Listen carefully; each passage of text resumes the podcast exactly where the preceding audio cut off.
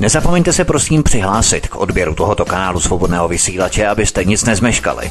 youtube.com lomeno c lomeno radio sv studio tapin radio. Dejte si prosím odebírat tento kanál kliknutím na červenou ikonku v horní pravé části obrazovky s nápisem odebírat a zaškrtněte také symbol zvonečku, abyste byli informovaní o nahrání každého nového pořadu. Tím také nepřijdete o čerstvé premiéry a rozmanité kauzy, které můžete dále sdílet na sociálních sítích. Tak, já vás zdravím. Halo, halo. Ahoj, Martine, zdravím, no. zdravím všechny, přeju krásný páteční večer. Uh, Eh, od mikrofonu vás zdraví Vítek, já tady ještě řeším technické eh, problémy, zapojování a tak dále, už to tady mám všechno vyřešené. Takže zdravím tě, Martine, všechny Čechy, zdravím tež, i když jsme se dozvěděli, že šéfem našeho českého senátu je Tchajvanec, pokud eh, ještě nikdo nevěří, že máme český senát a českou sněmovnu. Nicméně zdravíme všechny, jsme připraveni na trojhodinovou jízdu a doufám, že vy všichni s námi, i když jsme tady řešili velké podstatné technické problémy, proto jsme tady teď pozdě. Takže ducha v těle, ňadra dmoucí, to jsme přesně celý my chlapská binární trojka dnes na svobodném vysílači. Hezký večer, ahoj VK. No ahoj Vítku, ahoj Martin, já vás zdravím, nebudeme to vůbec držovat, hned se pustíme do prvního tématu, uh, jenom pozdravím naše posluchače a hned do toho jedeme, protože dneska opravdu začínáme strašně pozdě, takže se omlouváme. Jo, hned jedeme. Teda, je to vaše. Je to vaše. Zatímco Miloš Vystrčil v Taipei o sobě prohlásil, že je Tajvanec a rozhořil Peking až k tomu, že už hrozí předušením diplomatických styků s Českou republikou. Už tady máme první vlaštovku z Piany Petrov za 5 milionů korun, kdy odřekli Číňané zakázku právě královéhradecké firmě tak automobilka Škoda mezi tím představila nové elektrické SUV, které nebude poprvé v historii určené pro Čechy, ale zejména pro dotované trhy v Číně, ve Skandinávii a hlavně v Norsku. Přímý přenos vedený v angličtině cílil hlavně na Nory a Číňany, protože auto s cenovkou přes 1 milion korun bude bez dotací v jiných zemích neprodejné. Nová baterie po skončení životnosti totiž vydrží po pěti letech, uh, ne, takto, po pěti letech vyjde na čtvrt milionu korun. Nová baterie. Unikla informace z podnikových šanonů krátce před světovou premiérou toho pořadu. Uh, možná bychom VK mohli začít tím eh, klaunem, který odjel do Tajvanu a prohlásil, že je Tajvanec. Proč česká havlérka podle tebe tak urputně trvala na té náštěvě Tajvanu? Eh, určitě to nebylo z jejich hlavy, ani náhodou, ale zatímco se zbytek Evropy paktuje s Čínou, zve čínské delegáty, čínské představitele na vládní úrovni, na různé úrovni, k dojednávání mnoha kontraktů. Čeští bulíci jedou na Tajván. To mě připomíná tu aféru, jestli si vzpomínáš, kolem roku 2000, kdy Jan Rumul a Ivan Pilip odjeli na Kubu také šířit demokracii, předávat nějaké materiály tamnější opozici tehdy proti Fidelu Castrovi.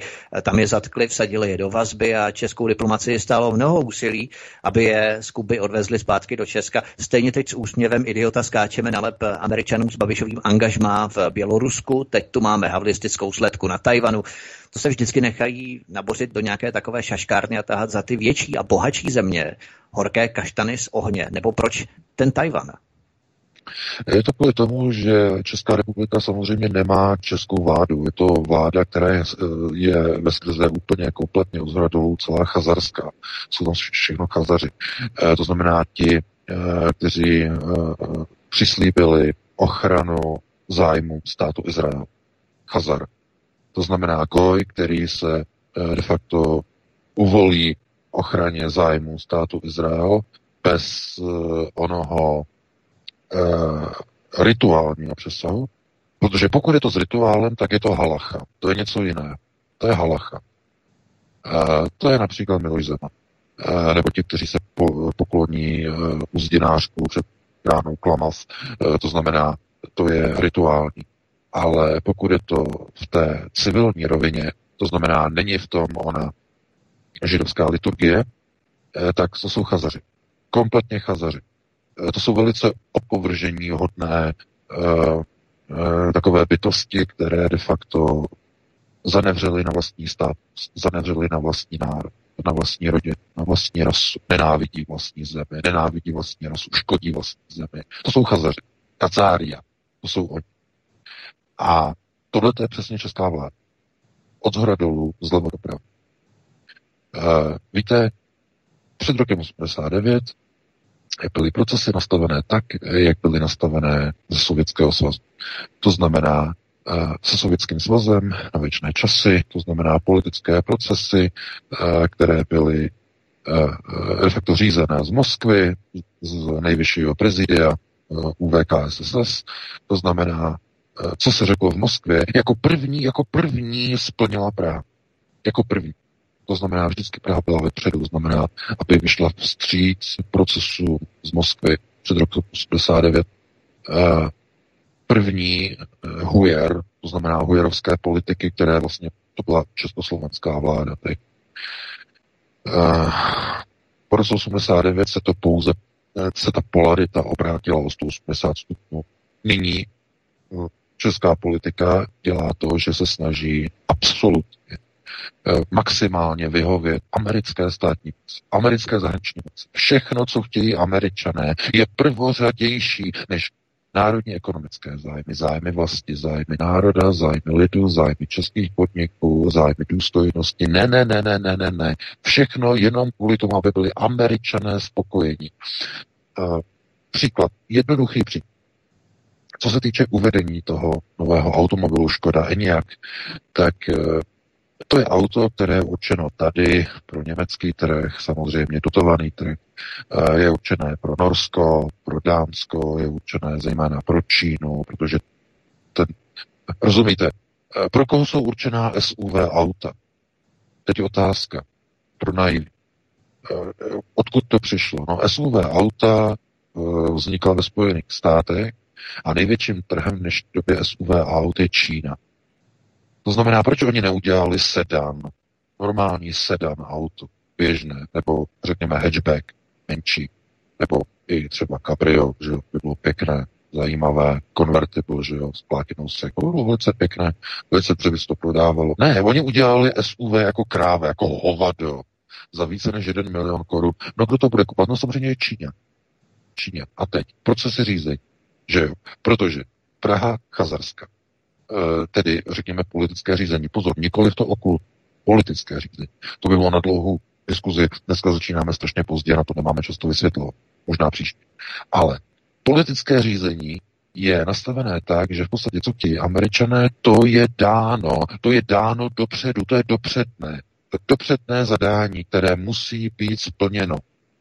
A e, ti, kteří mají alespoň trochu nějaké konceptuální uvažování, tak se za to stydí.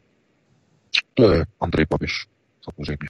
Protože ten s tím nechce mít nic společného, ale nemůže proti tomu nic říkat. To znamená, nechal tu špinavou práci udělat Vystrčilovi.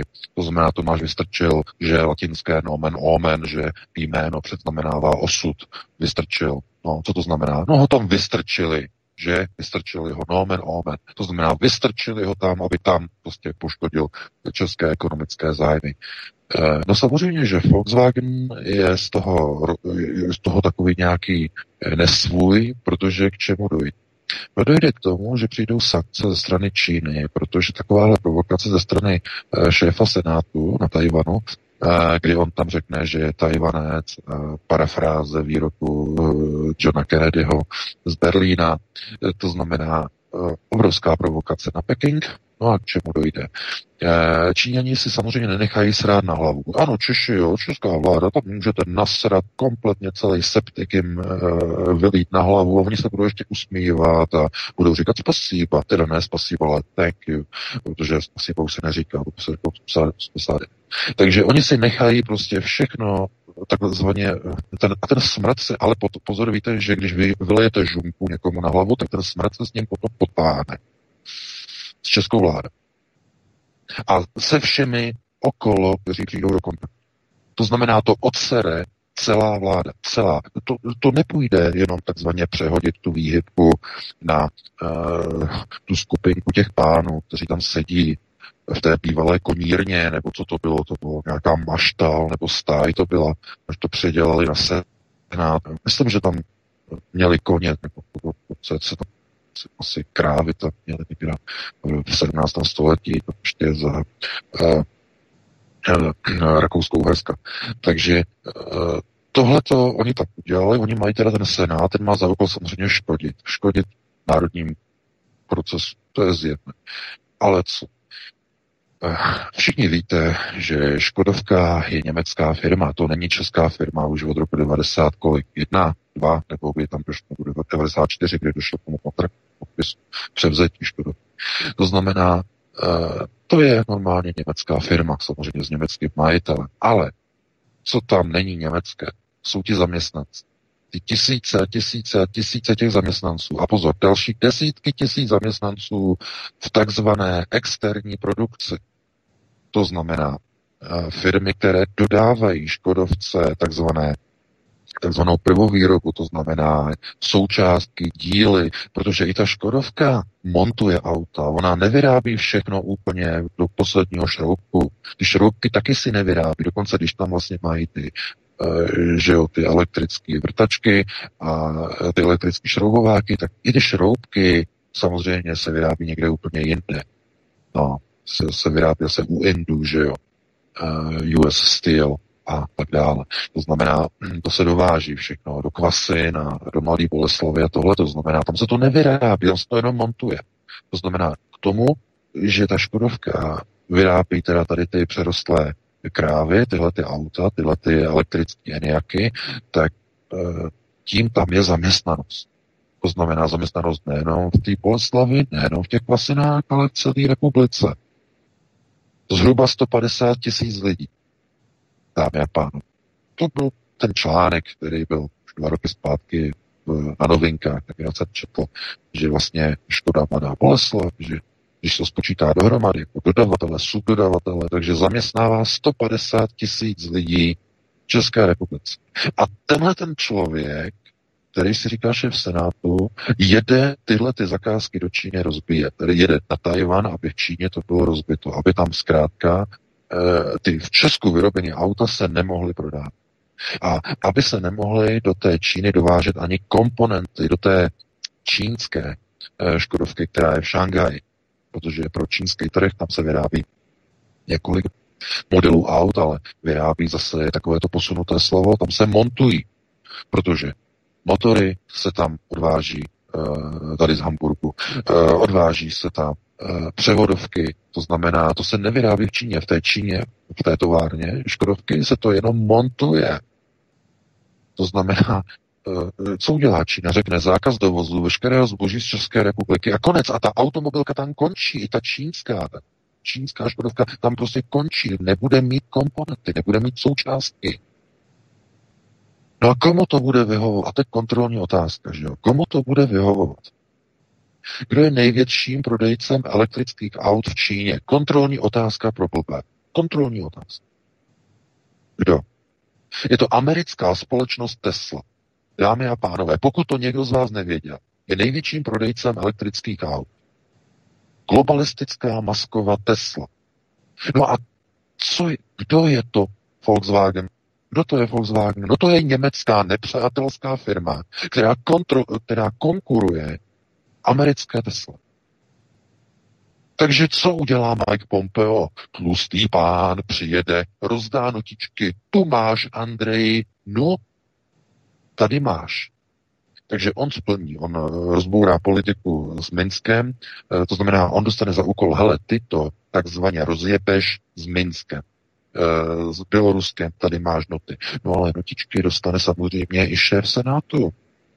Vystrčil, hele, ty tam pojedeš na ten Tajván, ty to tam pěkně odříkáš, tím nasereš neskutečným způsobem ty Číňany a oni šlápnou na krk Škodovce. Volkswagen. A tím my se zbavíme eh, konkurence Číně na elektrických autech. Elon Musk tam bude mít svůj free ride. On tam bude mít všechno pod palce. Všechno komplet. To znamená, to je, víte, a on dostane za to na tom Tajvanu ještě medaily. Ještě medaily, ještě kladívko, to aby ho mohli potom mlátit do hlavy tím kladivem, jak je tupej, zřejmě asi, nebo aby se mu rozsvítilo možná, protože to kladívko je na rozsvíci asi, párkrát klepnou do hlavy, aby se rozsvítil. Ne, nevím, co by se tam rozsvítilo, tam je prázdno, tam není nic v té hlavě. Kdyby tam něco bylo, tak by tam nikdy v životě nejel. Takže politické procesy eh, v Česku pro 89 jsou ty též, jako před rokem 89, pouze polarizovaně převrácené o 180 stupňů. Nic se nezměnilo. U moci jsou ti samí, a teď někdo by řekl estébáci, bolševici, úplně ti samí, kteří byli před 89, pouze převlékli kapáty od toho kapátová revoluce. Nic se nezměnilo. E, soudci u soudů jsou stále stejně protinárodně nastavení. Stále e, takzvaná justiční mafie. No nic se nezměnilo. Znovu vám zakazují mluvit, e, svoboda projevu, zakazují vám. Se podívejte na paní Vytázkovou, justiční mafie, kolik jí tahali po soudech kvůli, kvůli těm uh, solárním baronům. Vítku, deset let jí tahali po soudech? Jak to bylo dlouho? Kolik to bylo? Uh, Vítku. To ne, teď si nespomínáš. Ne, ne, ne, ne. No, no, no. no, to trvalo strašně dlouho, však eh, solární panely, ty byly uh, to začalo kdy? 2007, 2006, kdy to začalo ty solární panely? No, tak nějak, tak nějak. 2009 no, no, no, tak byly nějak, no. ceny elektriky, elektřiny no, no, přesně tak, přesně tak. No, takže samozřejmě, takže tak nějak se to táhne. Eh, ona tak na to skočila, oni skočili na krek a chápete, a potom ji tahají. No byla osvobozená, ale tahali ji po soudech dlouhou dobu, dlouhou dobu, aby jí zlikvidovali život. Úplně, aby ji zrujnovali. Totálně. To oni umí. Takhle. To znamená, to je na, na, no na objednávku solárních baronů vytahal. Kontrolují justici, justiční mafie. A vy se potom divíte, že vláda dělá protinárodní kroky a že šéf parlamentu, eh, teda horní komory parlamentu, senátu, jede škodit českým zájmům na nějaký Tajván, kde hraje nějaké loutkové divadlo, kde dostane kladívko a metal a výsledkem bude zlikvidování vztahu eh, s jadernou velmocí, s Čínou, s největší globalistickou zemí, eh, kam se nejvíce vyváží a každý tam chce vyvážet a všechny země Evropské unie tam chtějí vyvážet, všechny, protože to je obrovský biznes, dává to práci lidem v Evropě. Uh, jenže ne. Uh, Česko musí plnit nejprve, aby vyhovělo zájmům onoho největšího, řekněme, toho boha, před kterým se klaní. To znamená, v roku 89 to byl uh, nejvyšší sovět, no a dneska je to ministerstvo zahraničí Spojených států. To znamená zahraniční moc, takzvaní neokoni. A tomu je podřízeno úplně a maximálně všechno. To znamená, eh, kdyby byla nějaká síla, která by řekla, tyhle ty procesy jsou, eh, jsou zakázané, Eh, tohle to nesmí probíhat, tak eh, by ta vláda nikdy tu cestu nedovolila.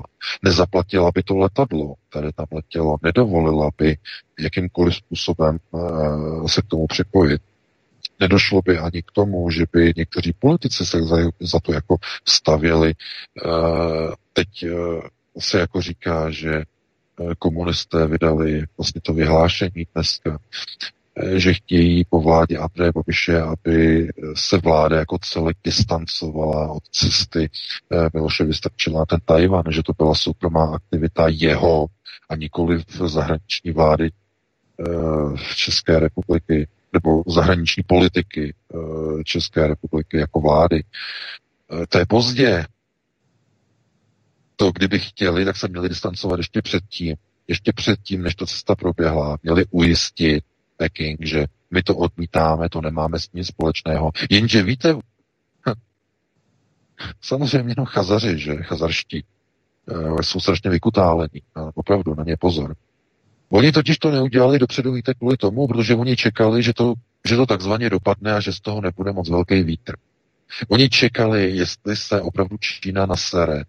Chápete? A protože ona se opravdu nasrala, tak teď si říkají, aha, hm, no tak dobře, tak my to odsoudíme my uděláme vládní prohlášení tak nějak, jako že s tím nesouhlasíme, protože Čína jako moc tříská do stolu, moc se naštvala. Kdyby se moc nenaštvala, kdyby moc netřískala, tak vůbec se nikdo ani omlouvat nebude, vláda to vůbec ani řešit nebude, chápete? To je prostě takové to vykutálené politické ukotvení, eh, klasicky chazarské, to znamená, oni nemají, oni nemají takové to kádrové ukotvení, které by mělo prostě nějakou tu fazónu, nějakou tu morálku. To znamená, něco, aby jako se nestyděli ani za to, jako co dělají, to znamená za tu politiku, kterou předvádí, tak aby eh, se nemuseli stydět. Oni už to ani vůbec neřeší. Vůbec. Protože on, oni ho tam pošlou, on tam řekne ten projev, on řekne v jejich, ještě v mandarínštině, řekne, aby tomu rozuměli v Pekingu, že eh, já jsem Tajvanec. To znamená, aby je naprosto maximálně v Pekingu naštval takovým způsobem, že to je plně nevysvětlitelný. No a zrovna v ten samý den zkrátka eh, Škodovka představí auto za více než 1 milion korun, kdy celý slavnostní přenos který byl vysílaný i na internetu, tak eh, byl uváděný v angličtině. Andrej Babiš byl pozván do O2 arény, nebo se to už nemenuje O2 arena, nějak jinak. O2 univerzu, eh, tak eh, pozval tam seděl Babiš a všichni další pozvaní hosté a se poslouchali anglicky představení auta vyrobeného v Mladé Boleslavi, český Škodovky, která už není česká, německá. Takový chucpe v Praze, světová premiéra. Chápete? No, to slučilo. Uh, polit, uh, protektorát hadr. Dámy a pánové. Dovedete si představit, je to, je to debíly, dovedete si představit, že by ruská automobilka UAS a nebo Lada, to je jedno, že by měla v, Moskvě, v Lužnikách a stadionu světovou premiéru nějakého svého nového auta, elektrického, to je jedno, to je úplně fu. A že by ta premiéra byla vedena v angličtině. Dovedete si to představit? Ne, já si to nedovedu představit. Jenže, jenže Česko je protektorát. Dámy a pánové, kdyby Škoda Enyaq na baterky byla představovaná v roce 1942 tak by samozřejmě ten přenos internetový, onlineový, kdyby tehdy byl internet, probíhal, víte v jakém jazyce, probíhal by v Němčině, souč- jako součást protektorátu pod hm, Německem. No dneska probíhá v angličtině pod americkým protektorátem. No pro boha, vždyť před pár, před třemi týdny přijel Eh, vrchní místodržitel Pompeo a rozdal noty. Tak jak se můžete divit, že v protektorátu Škodovka dělá světovou premiéru v Praze za přítomnosti premiéra v angličtině. Co to je? Co to je za klauni? Chápete? To nemá nic společného s národním ukotvení. No za samozřejmě, že tím zase bylo šlápnuto do onoho Eh, nepříliš vonavého, které se potom táhne na té potě, ale uh, víte, je, protože je to dovoleno, je to dovoleno, protože uh, oni vycházejí Volkswagen vstříc, protože zaměstnavatel, protože dostává pobídky od státu samozřejmě v době koronavirové krize, zatímco živnostníci v České republice držou hubu, jak Škodovka dostala speciální pomoc finanční během koronavirové krize od vlády, to je ten balíček, ten revitalizační, tohleto, to, to znamená, chápete, to je ruka ruku my, to znamená velcí kluci, kteří spolu mluví, bohužel anglicky, to je to chucpe. A já si opravdu jako myslím, že každý, kdo se na to dívá, tak si musí říkat, pro Boha, kde to žijeme. A tohleto, když si začnete opakovat vícekrát, a je to častější a častější, že najednou si, si sami říkáte, uvědomíte si, pro Boha, kde to žijeme, tak to znamená, že v té společnosti dochází k destrukčním procesům za rámec už možné představy. To znamená, ve stejný den, kdy klíčové zásadní auto je přelomové to auto, Ne kvůli tomu, že si ho Češani nebudou moci dovolit, protože určené pro dotované trhy, ale kvůli tomu, že mění úplně celou filozofii mladoboleslavské automobilky. Přechod na elektromobilitu. Je to klíčová záležitost. No a v ten samý den, když to auto víme, že je určeno zejména pro čínský trh, dotovaný trh, komunistická vláda Číny má, spec, má obrovský dotační program na elektrifikaci de facto celé Číny, takže to je největší trh, e, tak oni ví, že tam to auto má být distribuované. A v ten samý den ten ichtyl z toho senátu tam začne rozbíjet na Tajvanu vztahy s Čínou. Chápete? Za války by ten člověk stál u zdi a byl by zastřelen. Za vlastní zrad. Naprosto reálně, opravdu. I za Stalina. Stalin by ho nechal zastřelit. Uh, ale v protektorátu je jasně vidět, že co musí být plněno jako hlavní, je zájem toho zahraničního místu držete. To znamená, aby američané byli spokojeni, aby neměli elektrická auta vyráběná od Volkswagenu, a to je jedno, jestli to je elektrická Škodovka, která patří Volkswagen, nebo elektrický Seat od Volkswagenu, to je úplně jedno, aby nekonkurovali americkým firmám na globální trh Číně. To je celý. A politikům, kterým to nedochází, eh, to znamená jejich tupost se nebes dotýká, no tak ti by neměli eh, dostávat pomoc a podporu a důvěru od voličů. Jednoznačně by neměli. Jenže to by zase musel být ten volič konceptuálně uvědomili. To by museli ty volby dopadat úplně jinak. Eh, tam, kde jsou volby a kde by lidé měli teda konečně v takové situaci volit už pro národní strany, protože už to takzvaně hoří, už to všude hoří, tak místo toho je jenom více toho špatného. To znamená eh, více utlačovat eh, pro národní zájmy, více plivat na národní zájmy, více jim škodit v zahraničí, těm, zá, těm, těm národním zájmům v cizině. Eh, je ta podobnost s onou misí pánů Rumla, Filipa a Bubeníka v roce 2000 na Kubu úplně stejná, že tehdy to bylo ještě v malé.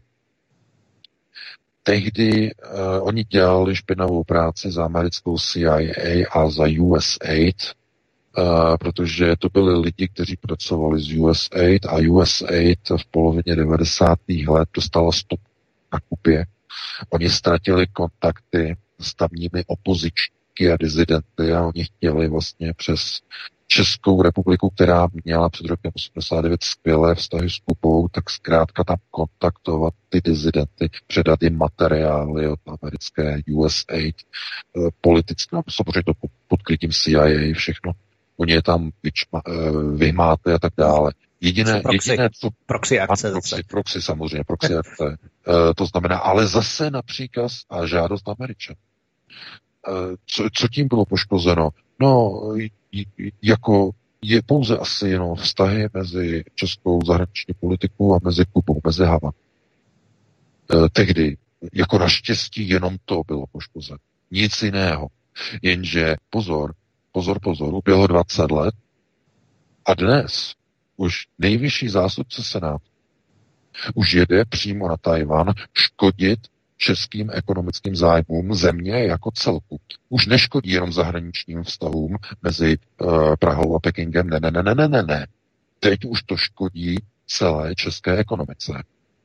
Největšímu zaměstnavateli v České republice, mladoboloslavské Škodovce. To znamená, to je, to je něco neuvěřitelného. Uh, vidíte, a premiér by mohl říct, mohl by ostře odsoudit tu, uh, tu cestu.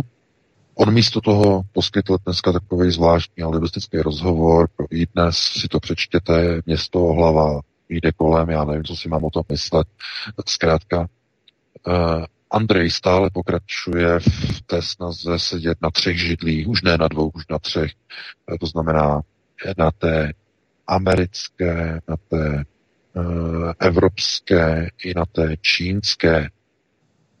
Teď se mu tam rýsuje ta čtvrtá židlička, to znamená ta ruská, se mu tam taky rýsuje. No a pak je tam ta velká židle, ta obrovská, na který teda chce sedět co nejvíc, ta izraelská, že? To je samozřejmě halacha, čepička. To znamená, že on tam má už čtyři židle, chudák, jak on má na těch čtyřech židlích vůbec jako sedět, jak se v tom má ukotvit, to je velice složité.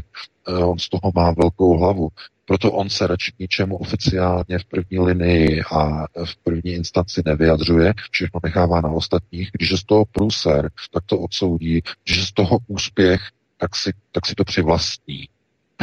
Nebo spolu autorsky se k tomu podepíše. Ale tomu se nemůžete divit, protože obsadit všechny ty čtyři židle, aby na nich seděl dobře aby náhodou si nezlámal ruce, nohy, hlavu, aby nepřišel o život, to je velice náročné akrobatické číslo. To je přirovnání, ale velice trefné. Protože ty zájmy tady těch čtyř subjektů jsou velice těžko nějak kompatibilně e, slučitelné dohromady. E, těžko si budete slučovat zájmy Spojených států a Číny, a Ruska, Spojených států a, a, Izraele a řekněme, který v podstatě se dívá na globalistické struktury ve smyslu, že vy všichni nám patříte, ale vy všichni nás musíte ochraňovat, protože ti globalčiky, znamená ta Čína, stělesnění, že globalčiků, oni nás ohrožují. No a Evropská unie, to znamená tady ty dvě židličky, že jo, Brusel a e, globalčiky Čína nás ohrožují, to znamená Izrael. Oni nás mlátí, oni nás bijou, pomoc, pomoc, pomoc. Eh, a hned, že gojské národy kazarští hned hajlují, hajlují ruce, lítají vzhůru eh, v poslanecké sněmovně podpora pro Izrael že různá kucpátka, eh, různé jediné vlastenecké strany v partaji v poslanecké sněmovně a podpora pro Izrael. to znamená, všechno víme, jak to funguje. No, ale důsledkem potom je, že je dovoleno odstraňovat pomníky maršálu Koněvů z Prahy. Nikdo proti tomu řekne ani blé. Je dovoleno. Je dovoleno čmárat na sochu Edvarda Beneše, když jsme hledali, eh, že to bychom eh, viděli mnoho, řekněme, přesahů. To znamená BLM, že Black Lives Matter. Eh, nevím, že by on byl rasista, a e, že by měl někdy nějaké otroky koupené. A Beneš, to asi těžko. Ale ten proces zkrátka přelívá už i do Prahy, to znamená, je dovoleno čmárat na pomníky, to znamená, počmárali pomník e, maršála Koněva, potom ho odstranili. A teď se útočí už i na e, e, pomník Edvarda Beneše. No a politicky, e, když se podíváte, tak e, nikde nenajdete politika, který by kritizoval ty procesy, které proběhly na těch komunálních úrovních. To znamená, že tam někdo odstraňuje ten pomník. Vláda k tomu neřekla ani blé, pouze řekla, no ono to patří městské části Praha 6. Oni si s tím můžou dělat, co chtějí, protože to je v její kompetenci. Jak do to nemůžeme zasahovat. Takové chucpe, macaté. Što slučilo? No, protože oni nemohou Myslíte si, že oni mohou uh, Ondřej Kolářovi, synkovi bývalého velvyslance v USA, házet vidličky do jeho plánu, kterým byl zaúkolován jeho otec amerického velvyslanectví skrze americkou státní moc, aby odstranil toho ruského maršála.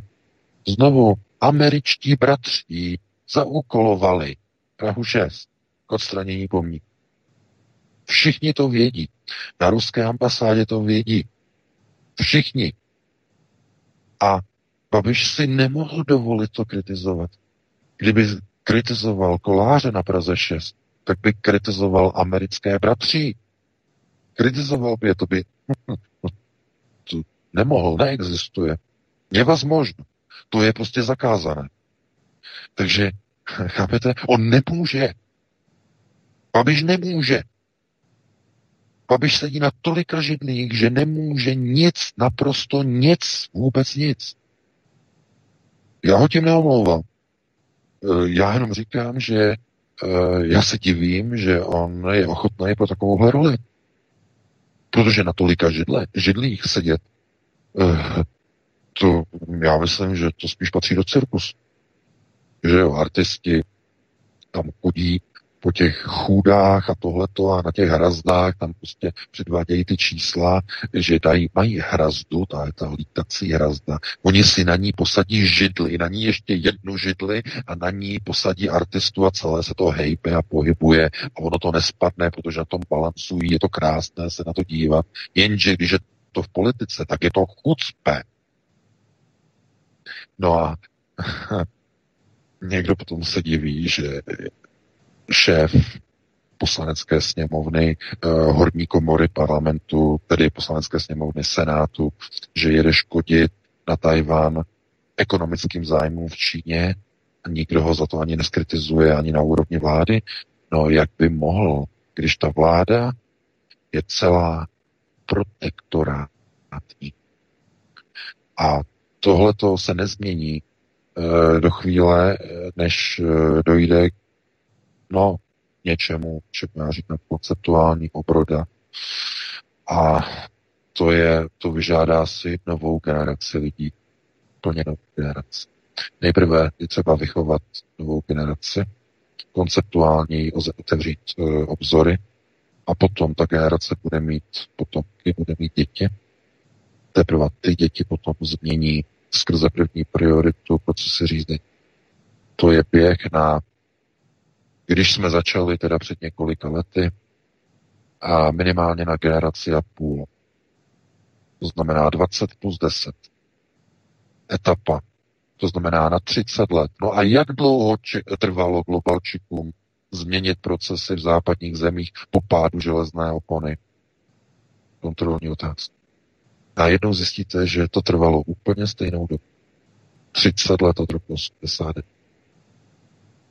jeden a půl generace potřebovali na to, aby konceptuálně vychovali onu svoji globální generaci, aby ji převychovali, a ta, aby měla své děti, a ta, ty děti budou tou generací, která bude provádět ty procesy, které provádí dnes generace Z, plivání na bílou rasu, nenávidění vlastního národa, vyvracení a pourání pomníků, odstraňování eh, maršálů, přepisování historie. To je proces, který běžel, nebo který byl započat před 30 lety. To znamená, neexistují nějaká zkratkovitá řešení pro obnovu národních procesů. Bylo dovoleno, že po roce 89 se ke všem procesům řízení v republice na všech prioritách dostaly židovské struktury řízení. Na všech šesti prioritách, včetně tě, té tedy vojenské priority. Na všech stupních řízení. Úplně všude. To vedlo k tomu, že v dnešní době uh, se v zahraničí likvidují a ničí české národní zájmy, protože v montovnách nepracují členové židovských rodin.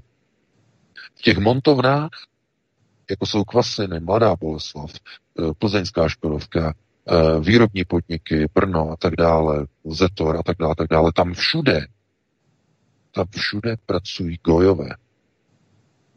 A když Čína uvalí sankce, tak to budou gojové, kteří budou dřít hubama v zemi. Nikoliv ti, kteří tento stav způsobili a kterým vyhovuje.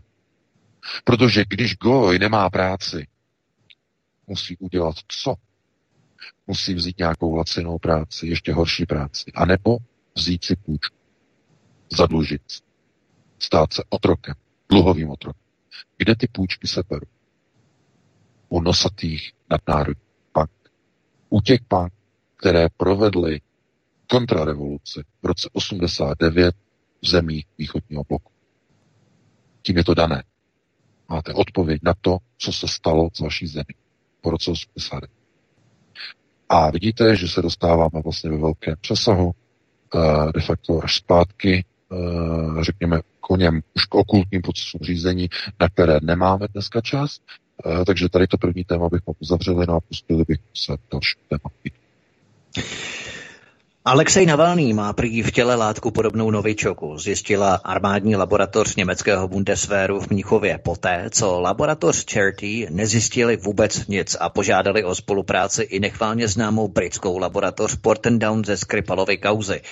Ani špičková berlínská klinika v těle Navalného nic nenašla, takže to musela najít až laboratoř Bundeswehru, která testuje pro NATO toxikologické hrozby. Proč Kreml spolupracoval s Berlínem na převozu Navalného, když všechno nasvědčuje tomu, že od počátku obě strany věděly, že jde o útok nervovou látkou? Proč musí být Navalný za každou cenu zachráněn? Jenomže situace se dramaticky změnila potom, co běloruská tajná služba odposlechla rozhovor mezi Angelou Merkelovou a Matušem eh, Moravěckým a zjistila, že Alexej Navalný nebyl otrávený, ale podle všeho skolaboval na agresivní variantu COVID-19. Podobně jako počátkem roku ve Wuhanu kolabovali najednou z ničeho nic lidé přímo na ulici a pouliční kamery to natáčely. Rovněž i oni naříkali bolestí jako Navalný. Náhoda.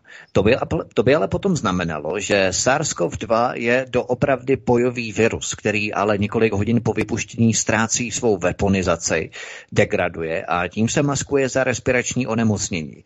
Od poslech rozhovorů míří z Minsku ruské FSB a do Kremlu. Uniklá nahrávka pochází zřejmě od polského mobilního operátora.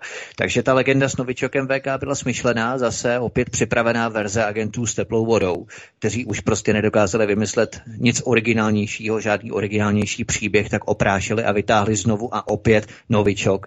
Ovšem ten odposlech jim do toho zdá se hodil vidle. No samozřejmě, tak eh, tohle je především eh, způsobené tím, že Angela Merkel, nebo o ní je známo, de facto, že ji odposlouchávají úplně všichni. Nejenom američané, ale ruské tajné služby, běloruské tajné služby, číňané, úplně všichni odposlouchávají, protože ona má takový ten telefon z, normálně úplně obyčejný a ona volá normálně z klasického normálního čísla. Není to šifrovaný a jak jistě víte, všechny telefonické hovory mobilních operátorů jsou podle nařízení teda uchovávány v archivech eh, v komprimované podobě po dobu sedmi let. Možná víte, že všechno vlastně, co říkáte do telefonu, je ukládáno po dobu sedmi let telefonických, telefonních operátorů. Jo, všechno je nahráváno. E, a sedm let zpátky si to může policie, kriminálka vyžádat zpětně. Co jste říkali na telefonu před pěti lety, šesti lety, tak dále. Tak dále. A tomuhle, když oni mají přístup, tak e, de facto ta tajná služba pouze takzvaně zkompromituje nějakého člověka, který pracuje pro uh, daného operátora, má daná privilegia, má přístup tedy těm záznamovým uh, serverům a vytáhne tam prostě ten, podle databáze nějaký konkrétní hovor, vytáhne ho, dešifruje ho, protože oni jsou primárně tedy zašifrované, dešifruje a poskytne tedy tajné službě. Uh, většinou se těžko zjišťuje, jako kdo to vynesl, ale tady je naprosto zjevné, že to muselo být od některého z polských operátorů. Ta v Polsku je známo, že teda unikají nahrávky opravdu hodně na polské politiky, na polské kněží. To byly ty kauzy, skandály e, s tím zneužíváním e, těch dětí. To bylo právě z odposlechů, uniklých odposlechů zase mezi polskými operátory. To znamená, je vysoce pravděpodobné, že ta nahrávka mezi Merkelovou a Moravickým unikla právě od polských mobilních operátorů. Ale co je důležité, ty informace, které tam tedy zazněly, ona měla vlastně sdělit, že je to všechno hoax, že Navalný není otrávený, ale že leží na plicním ventilátoru, protože má něco, co vypadá jako COVID-19, že má prostě napadené plíce a tak dále, tak ukazuje znovu na, eh, ten, na, ty, na ty obrazové záběry eh, z konce ledna tohoto roku eh, z toho Wuhanu, protože tam přesně docházelo úplně tomu samé. To znamená, když ta pandemie vypukla, tak v tom Wuhanu, kde bylo to centrum té nákazy, tak tam lidi normálně padali na zem, hroutili se na zem. V první fázi, co je zajímavé, tohle to se nikde už potom ve světě neopakovalo. Nikde. Uh, tohle to bylo pouze v té první primární fázi. Proč v tom Wuhanu ano? A proč jsme to neviděli třeba potom, to bylo uh, koncem února a začátkem března, kdy se virus dostal do Evropy a začal decimovat Itálii, to si pamatujete, severní Itálii, tak tam to už neprobíhalo. Tam už to tenhle ten průběh neměl. Tam ano, to byly lidi nemocný, tohleto, ale že tam nedocházelo k tomu, že by tam lidi padali prostě na zemi plně na hubu, že by šli a najednou padli na hubu kom, na místě. Tohle to se objevovalo jenom právě v čínském Wuhanu. A to, co jsme dostali vlastně my do redakce, tak eh, do značné míry může tohleto vysvětlit. Eh, jak američané, tak i Britové Odhaduje se, že zřejmě i teda Rusové a zřejmě Čína a Izraelci provádějí nebo řekněme vyrábí chemicko-biologické zbraně, ovšem tajně a nejsou v podstatě vyráběny tou klasickou otevřenou metodou, ale jsou maskované jako takzvané binární nebo terciální zbraně. A to znamená, dvojsložkové, trojsložkové zbraně, které kombinují chemické látky a biologické kmeny. To znamená kombinace chemie a biologie. A binární zbraně e, mají jeden charakteristický projev, a že mají dvě fáze účinku. Dvoufázové účinkování. Ta první fáze účinku je chemická, která způsobuje paralýzu například. To znamená, je to nějaká nervová látka. Člověk sebou sekne na zem, padne na Ta biologická část se začne odvíjet potom. Po degradaci té chemické části se uvolní z toho chemického nosiče část viru, ten virus začne působit. To znamená, způsobí nemoc. To znamená, ta bojová binární nebo terciální látka se maskuje jako respirační onemocnění. Tím se zamaskuje použití chemické, chemické zbraně anebo biologické zbraně. Zamaskuje se. Tohleto je opravdu něco, co je za rámec běžného lidského chápání. Úplně za rámec. Proč by tohleto někdo dělal? že by tohleto někdo zkoušel. Pokud se podíváte na společenské procesy, co probíhá de facto ve Spojených státech, co probíhá v Evropské unii, tak všude dochází k jednomu zásadnímu procesu. Již koncem minulého roku bylo jasné, že světová ekonomika de facto jde ke, že se hroutí. A na internetu, jakou připravuju článek, je velice dobrá studie a přednáška vlastně o, řekněme, ekonomické přesahu toho, co vlastně v podstatě dnes představuje takzvaná covidová pandemie nebo covidová krize, především s ohledem na Spojené státy. Již vlastně koncem minulého roku 2019 eh, byl velký problém s něčím, čemu se říká takzvaný udržitelný růst. Lidé ztráceli zaměstnání, ekonomika zpomalovala, eh, hledání nových oborů a nových odvětví na startování ekonomiky se nedaří nacházet a nepomohl, nepomohly tomu ani ekologické projekty, to znamená, že ekologie nastartuje, eh, nová průmyslová odvětví se nestala, nezakládala na skutečnosti. Po 20 letech to globalčiky konečně pochopili, že ekologie nepřináší žádné závratné biznesy, na kterých by potom rostlo HDP. To znamená, to se nepovedlo. A ekonomicky de facto začala celá civilizace zpomalu. Když zákazníci už nechtějí kupovat, dámy a pánové, buď kvůli tomu, že už mají všeho do, což je méně časté, anebo kvůli tomu, že na to nemají peníze a už si nechtějí půjčovat, anebo by si chtěli půjčovat, ale banky jim nepůjčí. To je taky jedna varianta. Tak jediná možnost, jak udržet trvalý hospodářský růst, když už lidé nechtějí a nebo nemohou dále utrácet, kontrolní otázka, jak se zachová růst, je zvýšení schodkových rozpočtů. Zadlužení formou rozdávání peněz. Tím nafouknete bublinu. Udržíte růst HDP, protože udržíte spotřebu ve společnosti tím, že lidem nasypete peníze. Kontrolní otázka. Co dělá americká vláda poslední několik měsíců ve Spojených státech? Kontrolní otázka číslo dva. Co dělá Evropská unie poslední několik měsíců v Evropě po schválení 750 miliardového eurového rozdávacího balíčku? To znamená, máte odpověď.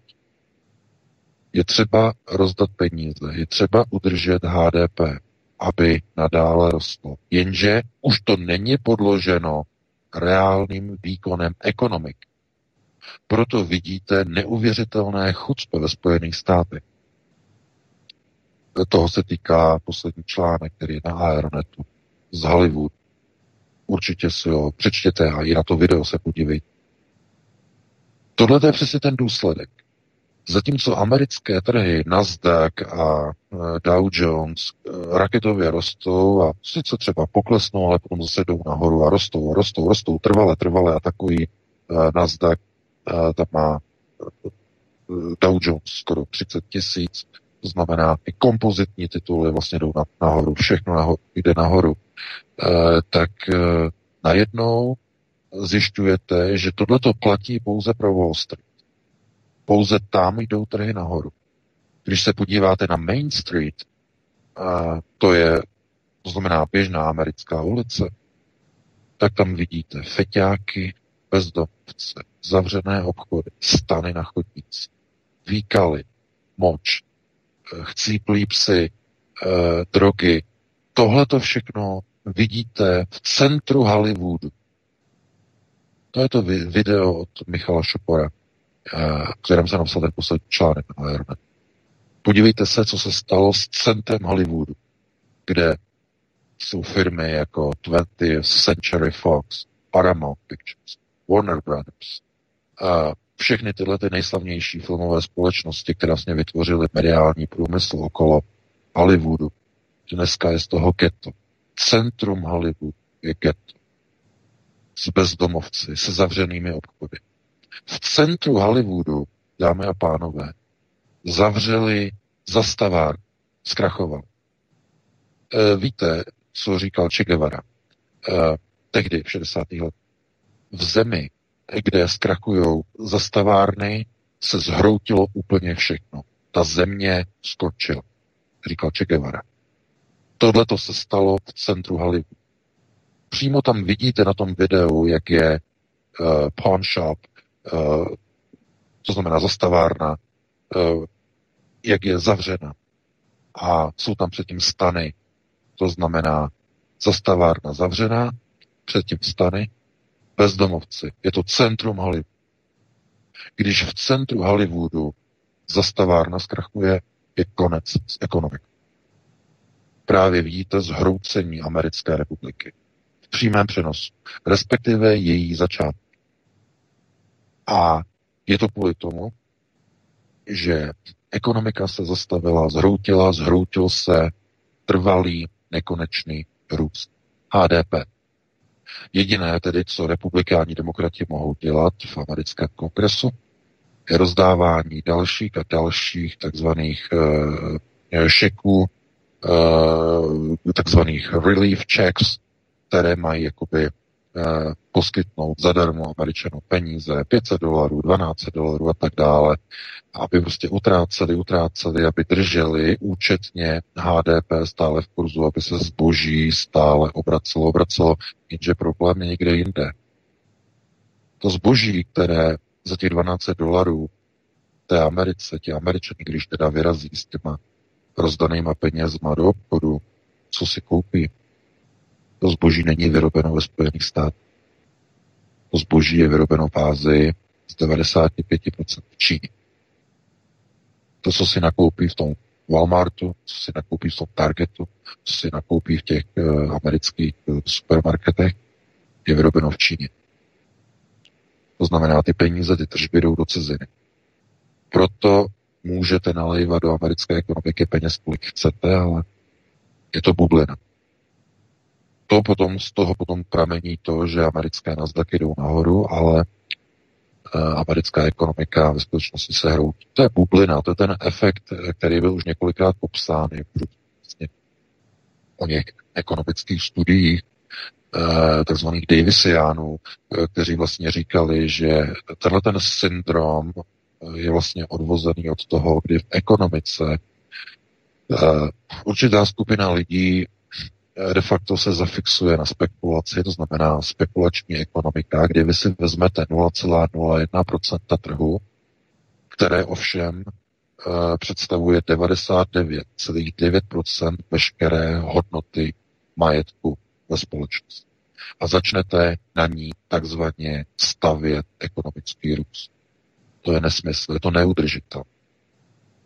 To znamená, když se podíváte na společnosti, jako, které jsou indexované na americké burze, technologické burze Nasdaq, Google, Apple, Facebook, globalistické firmy. A v těchto těch firmách eh, je obsaženo tolik majet, tolik peněz, eh, které se vejdou do 0,01% jedné setiny amerického národního hospodářství.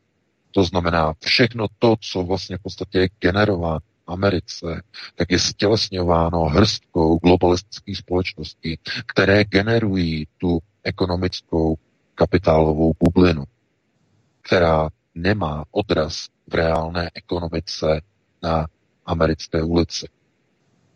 Na té ulici totiž krachují už i zastavák. A proto rok 2020 je rokem, který nejenom kvůli koronavirové krizi, kvůli procesu, které probíhají, ale který přinese i samozřejmě pád Americké republiky, protože on vlastně přišel. Pouze američané se to ještě nevšimli. Ještě eh, to nedolehlo z té Kalifornie do zbytku 49 dalších ostatních amerických států. Ta Kalifornie je vlastně v podstatě jako ten lídr tam, kde to vlastně vypuchlo nejrychleji. Jenže, jenže co je Kalifornie? Kalifornie nejsi, nebo bývala nejsilnější ekonomický stát ze všech 50 států americké unie. Sídlí tam nejvíce nejbohatších amerických firm. Mají tam sídla.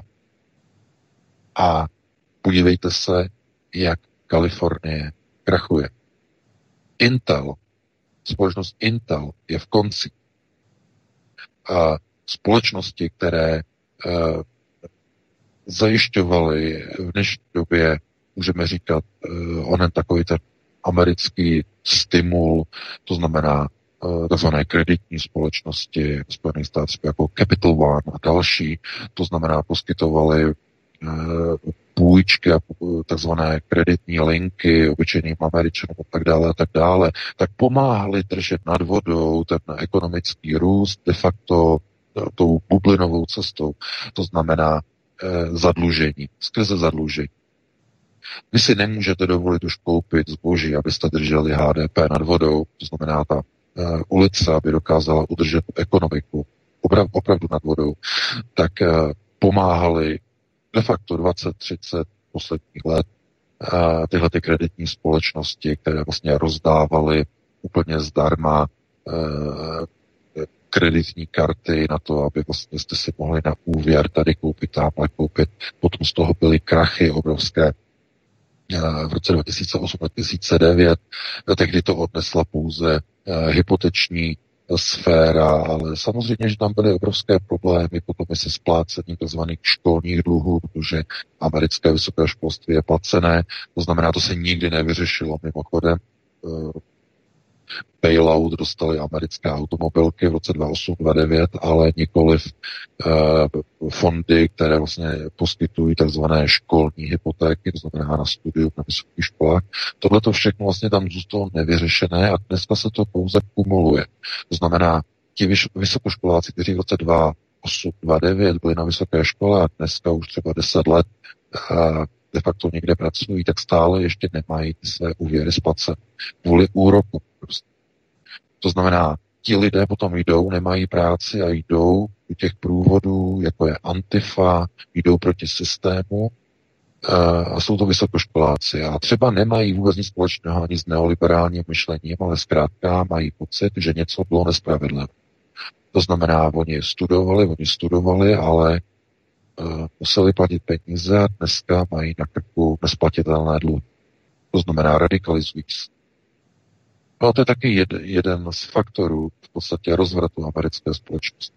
E, protože nemyslete si, že ve Spojených státech e, de facto je to nalinkované tak, že jsou tam jenom ti, kteří makají a potom jsou ti flákači. Ti, kteří makají, se mají dobře a ti, kteří se tam flákají, tak nemají. To není pravda. Už dávno neplatí. Už to neplatí na 20, už na 30 let. E, ta situace je tam úplně odlišná. To znamená, tam máte lidi, kteří tvrdě dřou, opravdu tvrdě. Tvrdě. Fakt tvrdě. A nemají na to, aby uživili vlastní rodinu. To už není American Dream, to je něco úplně jiného. Takže eh, to video Michala Šopora pouze ukazuje ten proces té destrukce. Znovu upozorňuji, že se jedná o video z centra Hollywood v LA. To znamená tam, kde bývaly ještě před několika měsíci nejbohatší obchody, nejlepší butiky, nejlepší salony, nejlepší módní salony. To všechno je pryč. Všechno je zavřené, vše, všude jsou mříže, na ulicích jsou stany z bezdomovci. To znamená, ten proces rozbíjení Americké republiky v roce 2020 finalizuje. Je to šachová koncovka nasunování nového světového řádu. To, co uvidíte 3. listopadu ve Spojených státech, z toho vám půjde hlava kolem. 3. listopadu budou volby amerického prezidenta. To, co se začne odehrávat v hodinách potom ráno 4. listopadu, to se zapíše do dějin. Destrukce americké unie. No ale to bychom předbíhali, e, máme 2042, musíme se pustit do dalšího tématu. Robert F. Kennedy Jr. vystoupil na milionové demonstraci v Berlíně, která zlámala všechny rekordy v počtu účastníků protestujících. Česká i světová média nehorázně lžou a tvrdí, že na demonstraci bylo jenom 20 tisíc lidí. Důkazní porovnávací fotky z demonstrací v Minsku a z Pražské letné jsou tvrdým důkazem nehorázného lhaní světových médií o demonstraci, kde synovec JFK, Johna Fitzgeralda Kennedyho, varoval národy před nástupem otroctví a totality pod rouškou opatření proti koronavirové pandemii. Robert F. Kennedy Jr. varoval před Billem Gatesem, připomněl vládu strachu podle slov Hermana Geringa, varoval před zotročením lidí digitální měnou. Řekli jsme si, že informovanost v českých médiích o této obří berlínské demonstraci byla nulová, stejně tak jako minulý týden. Člověk si místo české televize musel dokonce pustit Sputnik, aby se dozvěděl, co se odehrávalo v Berlíně. Nicméně, jaké ta demonstrace volala ohlasy VK v Německu? Německých médiích, jenom asi opatrné zmínky pod čarou v podstatě něco podobného, možná troši linku víc jako v českých médiích. Ale ano, informace byly, bylo jich docela dost, ale eh, v dehonestačním nastavení. Eh, všude v německých médiích se psalo o tom, jak prostě všude se demonstrovalo proti hygienickým eh, covidovým opatřením.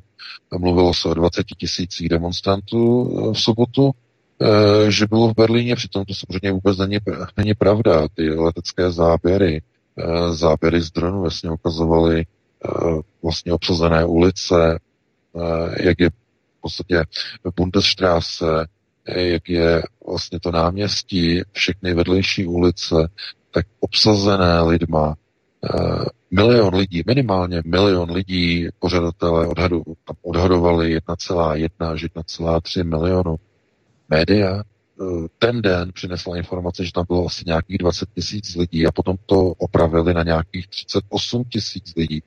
pro boha takové chucpe? Chápete? Oni si opravdu jako myslí, že v dnešní době, když kontrolujete mainstreamová média, že můžete lidem lhát, že to, co vidí na vlastních očích, například na alternativě, že jakoby neexistovalo. My to vyvrátíme. My to vyvrátíme. To dělají různé servery. Samozřejmě, že i ty české servery, které provádějí procesy cemperizace, tak hned to začaly vyvracet, že tam bylo jenom pár tisíc lidí a tak dále, tak dále a to srovnávali s demonstracemi uh, lesbiček a gayů, to znamená Berlin Pride, Berlin uh, Pride uh, někdy před několika lety, co tam bylo, že jich tam bylo víc a že ty obrázky vlastně jsou nějaké zmanipulované. Jenže ten Berlin Pride tehdy vlastně probíhal de facto jenom na tom náměstí a na Bundesstraße, ale nebyly obsazeny vedlejší, vedlejší ulic. To jak si je se, se znovu jako překrucuje. To znamená, uh, víte, to je, to je samozřejmě informační válka. Informační válka. To znamená, na jedné straně se snaží alternativu dehonestovat, diskreditovat, jsou za to placeni různými organizacemi. T-Mobile platí různé takové ty vyvracecí cemperizační servery v České republice, se můžete podívat hned několik. AFP platí svoji vlastní analytičku, která vlastně takzvaně vysvětluje a uvádí na pravou míru výroky na Facebooku.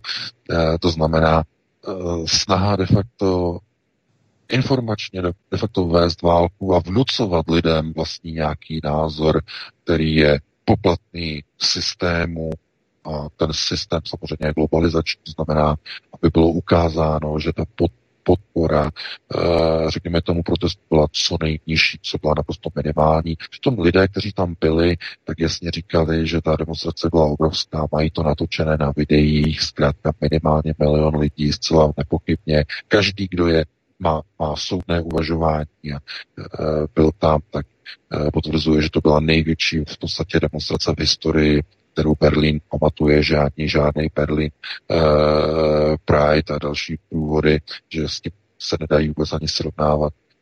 Tohle to je, myslím si, e, taková ta nějaká jiskra toho, která jenom jako ukazuje, že e, té společnosti de facto, tak minimálně tady v Německu, je určitá skupina lidí, která ještě se umí projevovat. To znamená, nebojí se projevit, nebojí se udělat velkou akci. V Česku ne, v Česku to neuvidíte. Protože v České republice je, jsou jiné procesy. Tam, když chcete udělat velkou demonstraci, musíte zavolat mileniály. A ti jsou schopni mileniálové potom svolat na letnou třeba 300 tisíc lidí. Ale nikoli v starší generace, generace X, uh, ještě starší, uh, takzvaní baby boomers, uh, nejsou schopni dělat a svolávat dneska velké demonstrace. Protože nebyli k tomu v tom socialismu vychování. Nebyli vychováni k demonstrování, k protestování, k nesouhlasování nebo k nesouhlasení, k vyjadřování nesouhlasu, protože to bylo samozřejmě nežádoucí. A tehdy před rokem 89 někde prostě protestovat, pokud to nebyl zrovna první máj. Uh, takže to je zafixováno vlastně v lidech, je to ve výchově. A proto, když máte třeba nějakou vlasteneckou uh, sešlost někde, tak tam přijde hrstka lidí, tak jich tam přijde stovka. Přijde jich tam 200, když tam přijde 500, tak je to opravdu velká demonstrace. Vozovka. E, to je asi ten hlavní význam toho, že těch 30 let, kterých běhlo od roku 89, tak skutečně vychovalo úplně novou generaci. Úplně novou generaci, která byla vychována k tomu, aby demonstrovala, ale aby to nebylo za národní zájmy, ale za nájmy teda za zájmy liberální a liberalizační. No, nebo se to potažmo neomarxisticky. To znamená, všichni ti, kteří vlastně vyrostli v tomto systému za těch posledních 30 let, tak bylo vychováno k demonstracím, bylo vychováno k liberalismu, k obdivování Evropské unie, k obdivování globalizace, k obdivování nějakých, řekněme, těch daných nadnárodních globalizačních struktur, jako je Evropská unie nebo Severoatlantická aliance, a nejsou vůbec ochotni začínat tím uvažovat, že tohleto škodí národu, že společenství tady těch zemí má nějaké špatné hodnoty. Když v roce 2015 Evropa řekla, uh, uprchlíci vítejte, Angela Merkel a ostatní zbytek Evropy jako mlčel, snad z výjimkou teda Maďarska, který dalších politiků, uh, tak všichni mlčeli a uh, Frischla Fendas samozřejmě. No a uh, výsledkem jenom je, že těch 27 zemí té Evropské unie se takzvaně veze v nějakém tom uh, holportu. Šéfuje tomu samozřejmě Berlín. Všichni se tváří jako, že Brusel a v skutečnosti je to veřejné tajemství. To je totiž Velkoněmecká unie. Pro vaši informaci, Evropská unie je Velkoněmecká unie. To mnoho lidí pořád si to neuvědomuje, jim to nedochází. Takže v této velkoněmecké unii, která je v podstatě čtvrtou říší, po té nepodařené třetí, tak je vedená k tomu samému cíli jako před rokem 45. To znamená vytvoření mocenského bloku, který bude spolupracovat nebo bude kontrolovat Evropu a bude teď usilovat o přístup k ruským zdrojům. Ten přístup může být obchodní, anebo může být privatizační. Jedno ani druhé se nevylučuje. Takže zatímco na jedné straně e, Němci a Rusové si podávají ruce při stavbě Nord Stream 2, na straně druhé se hledají cesty, jak svrhnout v Rusku režim, e, jak rozvrátit Bělorusko.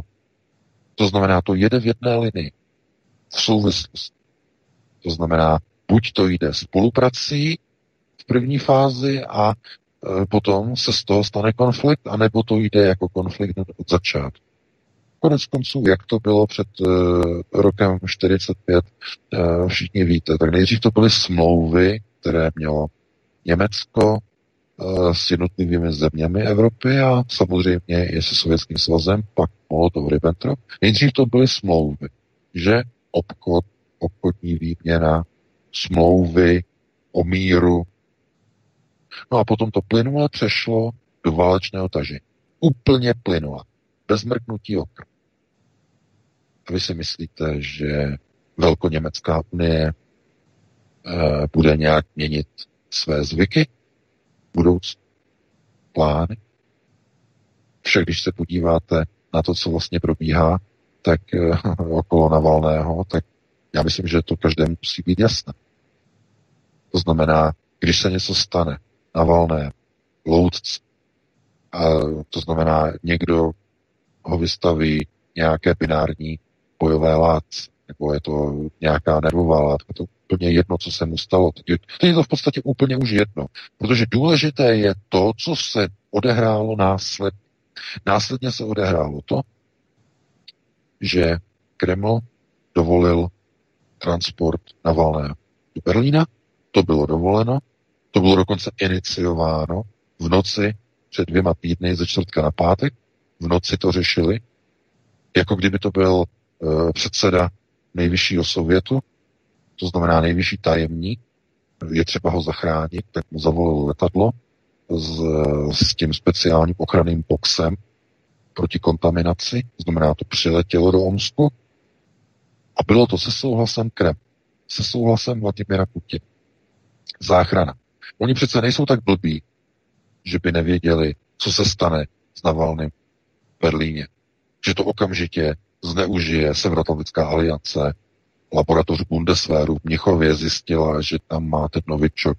No přece to museli vědět. V Rusku. Přece nejsou v Kremlu, nejsou tupí. To museli vědět. Proč tedy k tomu procesu bylo dopomoženo ze strany Kosudára z Kremlu? Proč to bylo dovoleno? No, E, protože to samé, protože proč? Už to slučívost. No, na to můžeme odpovědět úplně do duše. No, protože Molotov Ribet. Úplně stejná situace. To znamená, Německo představuje partnera, kterého Rusko potřebuje. Potřebuje. A e, Německo momentálně potřebuje taky něco od Ruska. Potřebuje plyn. Za každou cenu.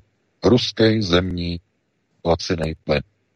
Kvůli projektům odcházení od jádra, odcházení od uhlí, uhelných elektráren, to znamená, e, větrníky jsou úplně k ničemu, tam zaznělo, to, to zase e, Hajko Más zase tam prostě tam vypustil nějakou tu věc, zase z odposlechu, ale ne z telefonu, ale z mikrofonu, jo, Bundestag, že jsou úplně k ničemu. No ano, on řekl pouze pravdu, tak ano, jsou úplně k ničemu.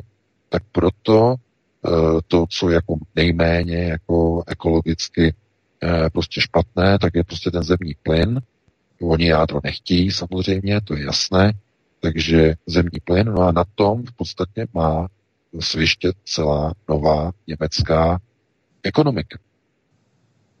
Takže ne, nepřipadá v úvahu nic jiného, jenom ruský plyn je tak laciný a je nedaleko, nebudou vozit z Ameriky, který je čtyřikrát dražší z. E, takže kvůli tomu je tam ten konflikt mezi Berlínem a Washingtonem. No a e, Rusko je teď důležitý partner. Jenže to bylo i samozřejmě e, v roce 39 taky bylo důležitým partnerem. No, než to šlo samozřejmě k operaci Barbarosa. Protože v té chvíli se ukázalo, že jsou nějaké procesy, my potřebujeme zdroje. Řekl se. Hitler, my potřebujeme zdroje, když to nebyl Hitler, řekl Šper. Šper mu řekl, že k realizaci projektu jsou potřeba z, z, pro fabriky jsou potřeba zdroje. E, ropa, železná ruda, především. Nejenom na zbroji. Spousta lidí si myslí, že Šper tohle jako dělá jako nějak prostě na, e, architekt, že jo, e, budování Germánie budoucí. A že tohle to bylo vlastně dělané kvůli tomu, že Německo potřebovalo na zbrojení železnou rudu ze Sovětského svazu, z, za Uralem a tak dále, a tak dále. To není pravda. To není úplně tak pravda, protože vlastně v těch dobových e, materiálech, bylo to vlastně i ten historický pořad, tak e, tam bylo vlastně určeno nebo de facto definováno, že tím hlavním vlastně bodem bylo budování Germánie vlastně na podnět Špéra, Alfreda Špéra. A on mu řekl, že budování těch velkých budov a tady všech těch konstrukcí jsou třeba železobetonové konstrukce. Jenže železobetonové znamenalo, že železo, které bylo potřeba pro Wehrmacht, by muselo končit eh, v nacistických stavbách budování Nové Germánie nových viaduktů, nových obrovských hál, nových eh, výškových budov. To znamená, nebylo by na válku, znamená, nedostatek eh, železné rudy vedl útoku na sovětský svaz. A co myslíte, jak to bude mít pokračování v roce 2020 a dále při tom holportu mezi Moskvou a Berlínem?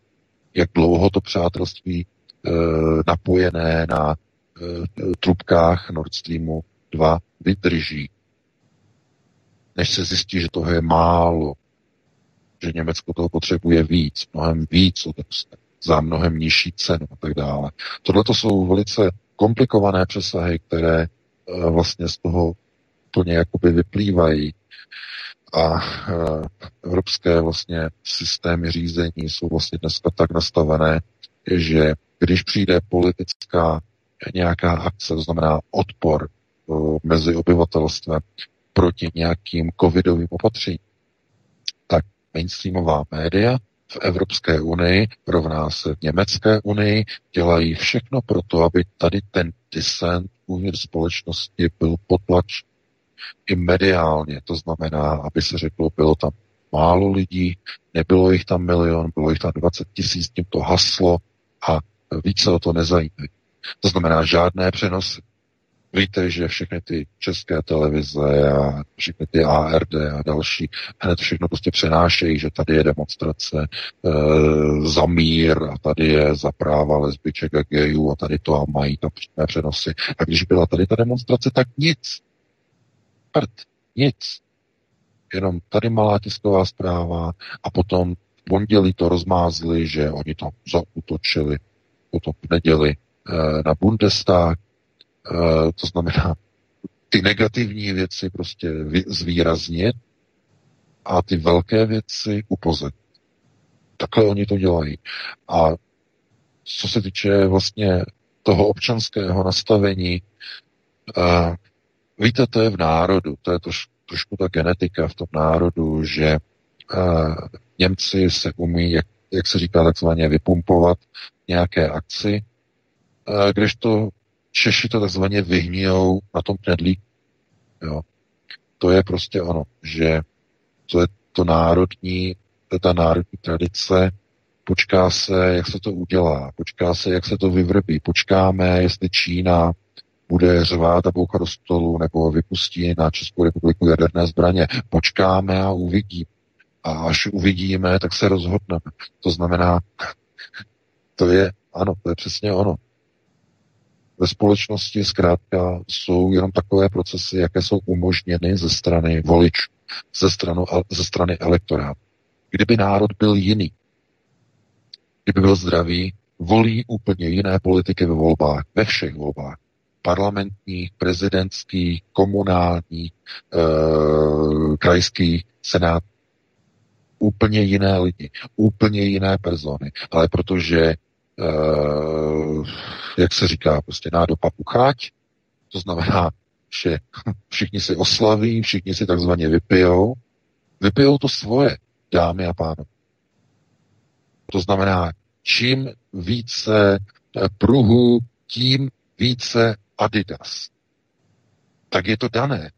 Nemyslete si, že v té společnosti se objevují a zhmotňují v rámci nějakého piprolového divadla nebo nějakého orloje eh, politici, kteří přicházejí od někud a dostávají najednou podporu. Ne, je to kvůli tomu, že ten volič jde k těm volbám a tam nahází ty hlasy těm provařeným stranám. Tam je nahází. Tím je to rozhodnuto. Tím je to dané. To znamená, eh, že když se na to podíváte, tak eh, skeptici říkají, no, je vymalováno. Ono není vymalováno, ale e, není, to v tom, není to v té pozici, že zachráníme svět. Pozor, to už není. Ten svět se mění, ten se transformuje, e, ten se přesunuje úplně do jiné podoby, bude vyznávat jiné hodnoty a budou se zachraňovat, řekněme, jednotlivé regiony. Myslím si, že i to je příliš velké jednotlivá města. To znamená, v té nové fragmentizované společnosti fragmentizace čeká i Spojené státy. Není vyloučeno, že vznikne nová obdoba takzvaných městských států. To jsme znali ze starověku. Obnova městských států. To znamená, že město bude stát, město bude mít své vlastní zákon. Bude mít svou vlastní policii, svou vlastní armádu, své vlastní soudy. Každý stát, eh, teda každé město bude de facto reprezentováno jako samostatný stát. Myslíte si, že je to přitažené za vlasy? Není vůbec.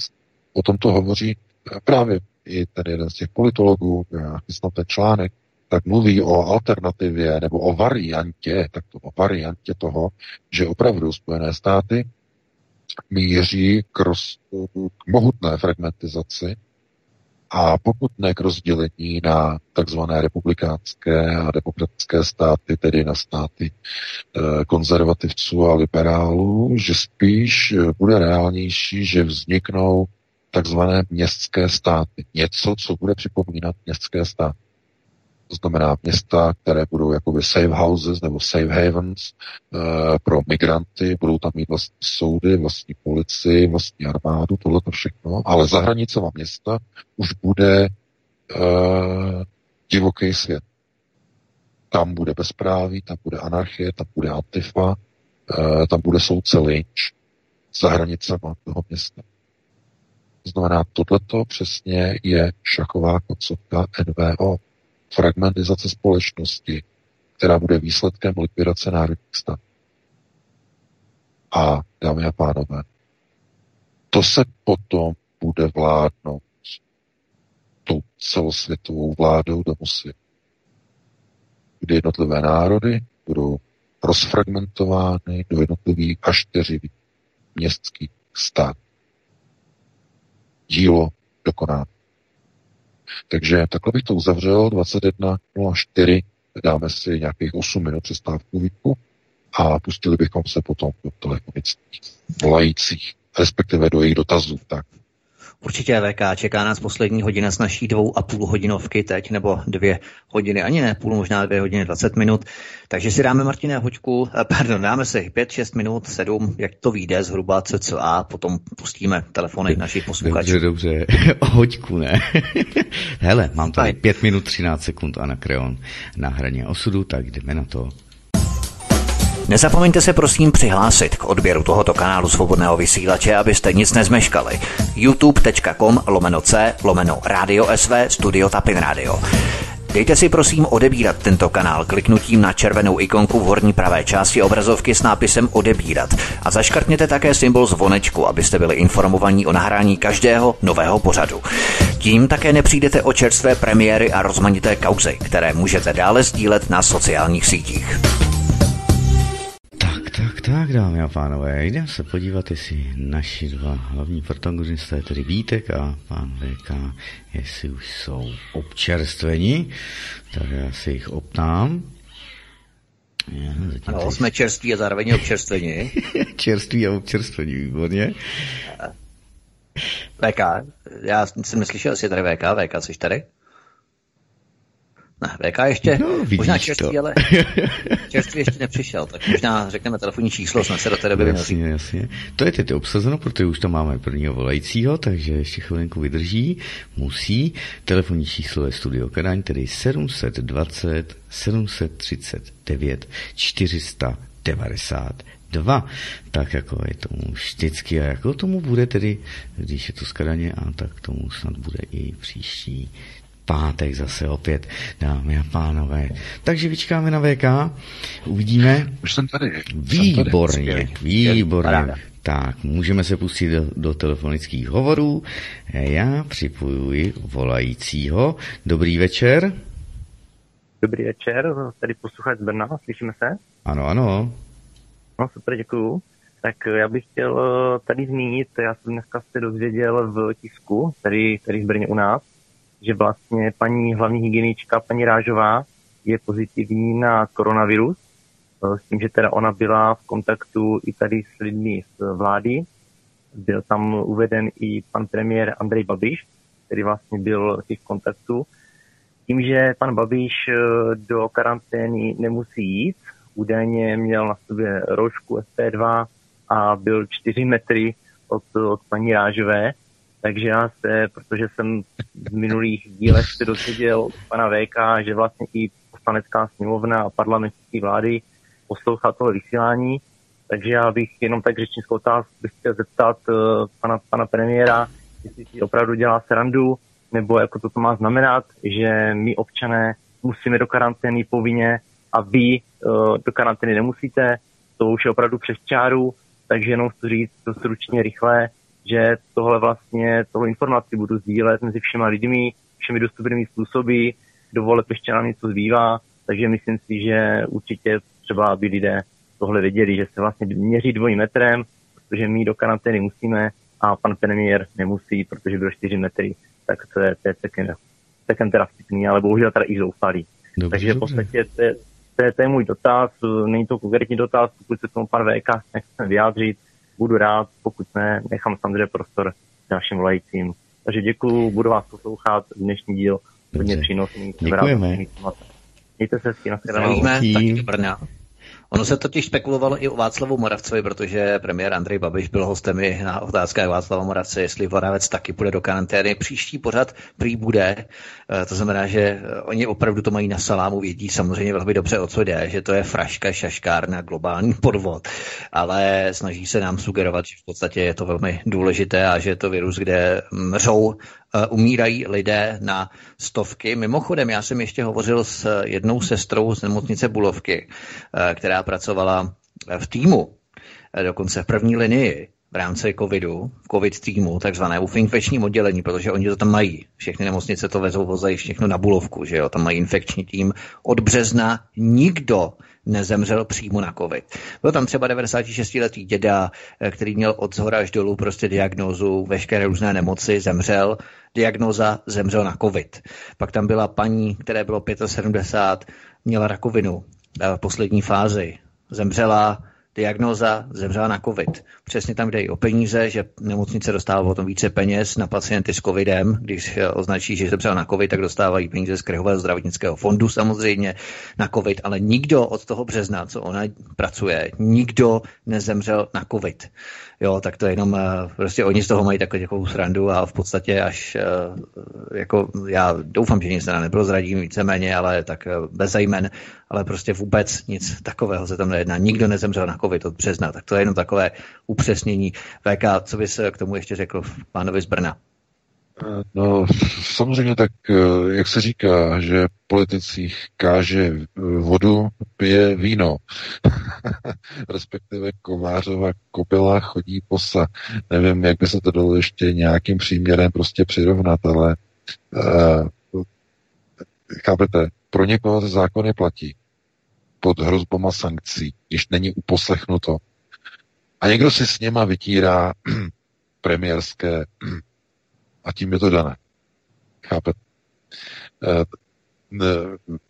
tohle to má hodně společného eh, s takovou tou opravdu zásadní Nemyslím si, že tohle to má dokonce ani konceptuální gramotnost, nebo že by to mělo s ní společného.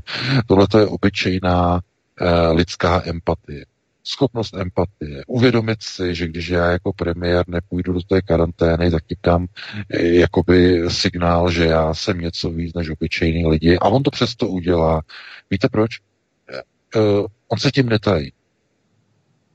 On je miliardář, já jsem někdo víc než oni, uh, nikdy jsem se s tím netajil, si on řekne, já nikam nepůjdu, já jsem měl roušku, já jsem měl respirátor, prý měl respirátor, do toho to nepronikne a, e, jako, a, a nikdo prostě mě jako odstavit nemůže, protože já jsem premiér, já to tady musím řídit a i kdybych měl, já nevím, Bůh ví, jaký moribundus, tak mě někdo od moci e, nemůže dostat, protože kdyby mě dostal od moci, tak by mohl mohl, e, mohl někdo převzít moc, mohl by dostat, e, dojít k vládnímu puči, on nikomu nevěří samozřejmě, má obavy, že e, to by bylo s velkým přesahem, protože představte si, 14 dní bez Babiš. On je v karanténě a 14 dní teda musí tu vládu řídit někdo jiný. Kontrolní otázka. Kdo je vicepremiér vlády? No, vicepremiére, pokud se nemýlim, je jistý Hamáč. Takže kdo by vyřídil vládu? Místo karanténovaného premiéra? Eh, Hans Hamáč.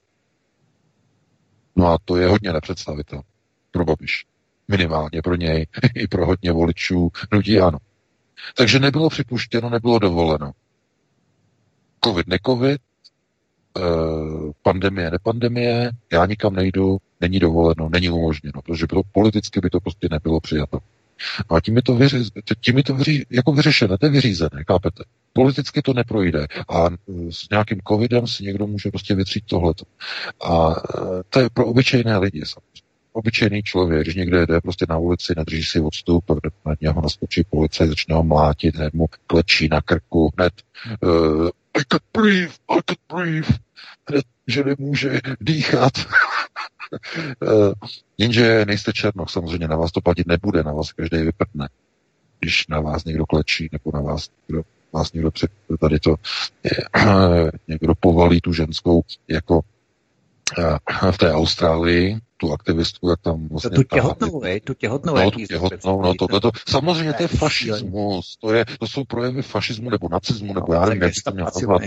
No. To je něco, to je něco prostě neúplně ne, to je hnusné, ale a, a, a klid po pěšině, nemluvili o tom mainstreamová média, nebo nemluvila o tom Eh, ticho po pěšině, nikde nejsou žádné demonstrace, nikdo nezapaluje ulice ve světě nebo někde v Austrálii, že by tam zapalovalo Sydney, Melbourne, že by tam zapalovali ulice, že by tam prostě dělali nějaké, nějaké nepokoje, nějaké černožské, že Aussies lives matter, nebo takhle, jo, že Austral, na životech Australanů záleží. Ne, ne, ne, ne, ne, nic takového.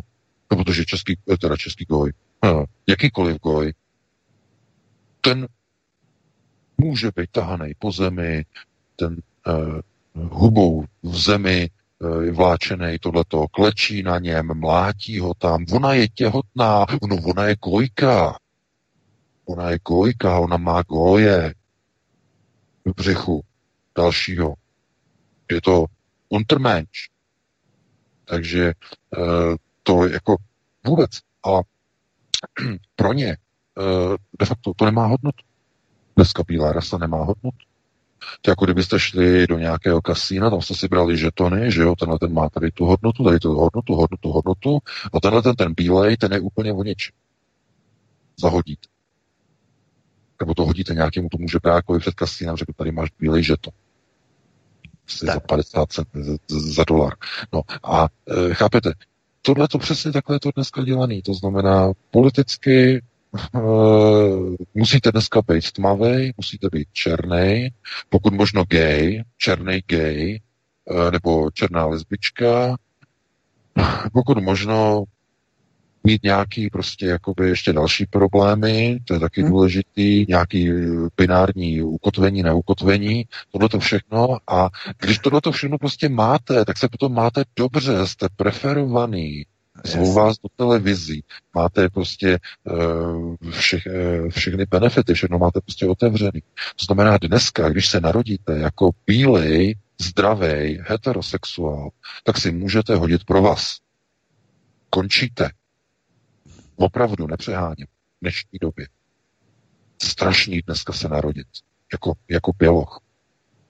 To je opravdu, a někdo se tomu směje, to není k smíchu, prosím Tak. Velice se lidi střílí kvůli tomu, že jsou bílí. Uh, to, jako, to by bylo na další diskuzi, nemáme tak. čas. Pustíme se do dalšího. Přesto jednak musím zdůraznit, že já jsem velmi hrdý na to, že jsem běloch a nepřestanu být hrdý až do konce svých dní. To je jedna věc. Druhá věc, taky hovořil o těch žetonech. V tom kasínu tak mě vybavilo žeton jako žil a žil, že ten žeton, že by tam mohl být. A poslední věc, eh, s tou těhotnou ženou máme na svobodném vysílači, na facebookových stránkách svobodného vysílače kompletní video z toho začený té těhotné ženy. Když se strolujete zhruba 6-7 příspěvek od zhora, tak tam to je přímo video s australskou vlajkou a je tam přímo uh, uvedené, uvedené, uvedené to video s tou těhotnou ženou, jaký zatkli. Je to něco neskutečného před svými dětmi, opravdu gestapáci první třídy, nastatit klepet a ženský těhotný něco neskutečného. Tak pustíme dalšího posluchače, Martina. Ano, ano, máme ho přichystaného, doufám, že tam vydržel. Ano, slyším, tak svobodný vysílač, dobrý večer, můžete položit otázku. Dobrý večer, vydržel. Já bych se chtěla zeptat, eh, já bych se chtěla zeptat na pana VK na Temné slunce Hrešav, o kterém ve své druhé, druhé knize píše, že znemožňuje inkarnace bytostí jinde než na planetě Zemi. A zajímalo by mě, jestli je to specifikum Země a jestli by k tomu mohl říct uh, něco víc, třeba uh, jak tohle slunce vzniklo, nebo něco o jeho podstatě. Děkuji moc a budu poslouchat naslyšenou. Dobře, děkujeme. Já děkuji za dotaz. No, eh, tady je zase na dlouhé povídání, já musím velice rychle, krátce, protože máme opravdu málo času, jsme stihli úplně všechny. Eh, tohleto v principu znamená, to znamená, pokud se budete zajímat o okultní procesy řízení, do kterých vlastně patří vlastně všechny věci okolo eh, takzvaného černého slunce, tmavého slunce, Reša, tak je třeba nejprve si uvědomit, co jsou to takzvané iterace. Iterace existence nebo iterace našeho prostoru, ve kterém žijeme. Uh, to, co učí školní fyzika, když jdete do školy, uh, a co vás vlastně, nebo odmala vlastně, když vám říkají, jaký je svět, tak se učíte o času prostoru. Čas a prostor. Kdyby svět byl bod, unitární vesmír, unitární bod. Co je to unitární vesmír, jsem už jednou vysvětloval. Je to prostor, který nemá časoprostor. Takže si ho dovedete představit jako bod. Je to virtuální v podstatě vysvětlení toho, co je to unitární vesmír, o kterém se píše pěkně. To znamená, to je ta hlavní premis. Čas a prostor. Když nemáte prostor, můžete si základní prostor představit jako úsečku. To je takzvaný simplifikovaný prostor, jedno, jednorozměrný. Tak máte automaticky čas. K dosažení jednoho bodu, z jednoho bodu do druhého potřebujete čas. Časoprostor. No a co se týče v podstatě onoho unitárního vesmíru, tam tyhle ty pravidla vůbec neexistují. Vůbec neplatí. Platí tam pravidla, která jsou non-kauzální, to znamená, neexistuje tam e, příčina, důsledek. A proto se nemůžete ptát, jenom to je velmi důležité, na to, kdy a kde vzniklo slunce Hereše. To je nesmysl, protože to platí pouze v kauzálním vesmíru. V kauzalitě. Počátek, konec. A v naší iteraci, v vesmíru, ve kterém žijeme, tenhle ten vesmír z největší pravděpodobností i ten náš trojrozměrný, na který se díváme, který máme okolo sebe, nemá z největší pravděpodobností kauzální vznik. Ve vesmíru je mnoho záhad, například, že vesmír namísto toho, aby se jeho rozpínání zpomalovalo, tak se zrychluje, eh, je více eh, de facto oné temné hmoty, než skutečné hmoty, reálné hmoty. To znamená, jsou to takzvané výluky, které odporují Einsteinově eh, obecné teorie relativity, to znamená věci, které nedávají smysl, což všechno ukazuje spíše na non-kauzální existenci našeho prostoru ve kterém žijeme. To znamená neptat se na to, kde je počátek a konec. To je chyba. V non-kauzalitě ptát se na začátek a konec je jako ptát se, kde je začátek kružnic. Pokud mi dokážete odpovědět na to, kde je začátek kružnice, tak já vám zase odpovím, kde a kdy vzniklo slunce Hereša, kde vznikly, kde vznikl unitární vesmír a tak dále a tak dále. Na to se nedá odpovědět. To je otázka, která je úplně mimo rozsah. To znamená, nedává smysl. Ptát se na jednotlivé souvislosti v rámci unitárního prostoru e, znamená chápat například některé projevy, e, které vlastně více, daleko více odpovídají něčemu, čemu se říká takzvané kvantové kontinuum. To znamená, částice může v jednom čase a v jedné chvíli dosahovat celkem tří různých stavů. Existuje, neexistuje a existuje současně na více místech. To znamená trojkompozice. Eh, v rámci eh, takzvaného kvantového kontinua. No a to je kvantové kontinuum, je non-kauzální prostor. Tam neexistuje začátek, konec, ani příčina následek.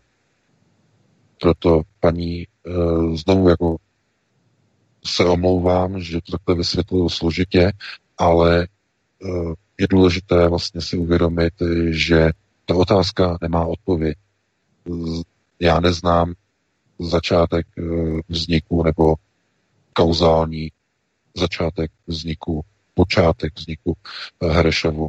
Nevím. To je, myslím si, otázka, která je úplně stejná, jako kdybyste se ptali na to, kde se vlastně vzala hmota jednotlivé částice. Eh, to je otázka, která je neuchopitelná. Dokonce ani v kauzálním prostoru byste měli pro, problém najít počátek nějaké události, aby byla zdokladovatelná z nějakého vývoje. To znamená, i tam by byl problém, ale u non-kauzálních, řekněme, prostorů je to naprosto vyloučené. Takže takhle bych na to odpověděl a dáme prostor dalším volající. Dobře, dobře, je nachystaný, čest míre můžeš, halo, halo. Dobrý, dobrý, zdravím tě Martine, zdravím pana Vajka, nebo jak říkám Václav Kučera, zdravím Vítka. Já mám jeden, jeden poznatek a pak jednu otázku. Poznatek mám takový, že i ty vlastně tam Martine víš, že nám přišlo, jak se říká, do schránek hejtmanství, kdo chce, jo, volte v číslo teda 50, Jan Schiller, a on tam přesně píše, když to co všechno přečteme, že bohužel zjistil, že fungování fungování řízení kraje není takové, jaké si náš kraj a jeho obyvatele zaslouží.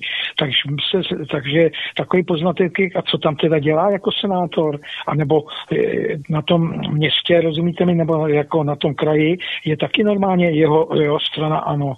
Jo? Takže oni tam asi to dělají špatně a on to teď zjistil, tak to je takovýhle blbý poznatek, jo, co jsem je a máme to tady jako všichni v tom ústeckém kraji normálně na papíře. A druhá věc je taková, co pan VK říká tomu, že nás vlastně stále obdujou, protože jestli se podíváte do médií a všude, tak všude píšou, důchodci dostanou pět tisíc normálně, jak se říká, jo, před Vánoci. No jo, ale přečtěte si zprávu před dvěma dny, kdy vlastně vláda konečně rozhodla, že normálně důchodci by mohli dostat pět tisíc, ale musí to ještě schválit parlament. A co to teda znamená?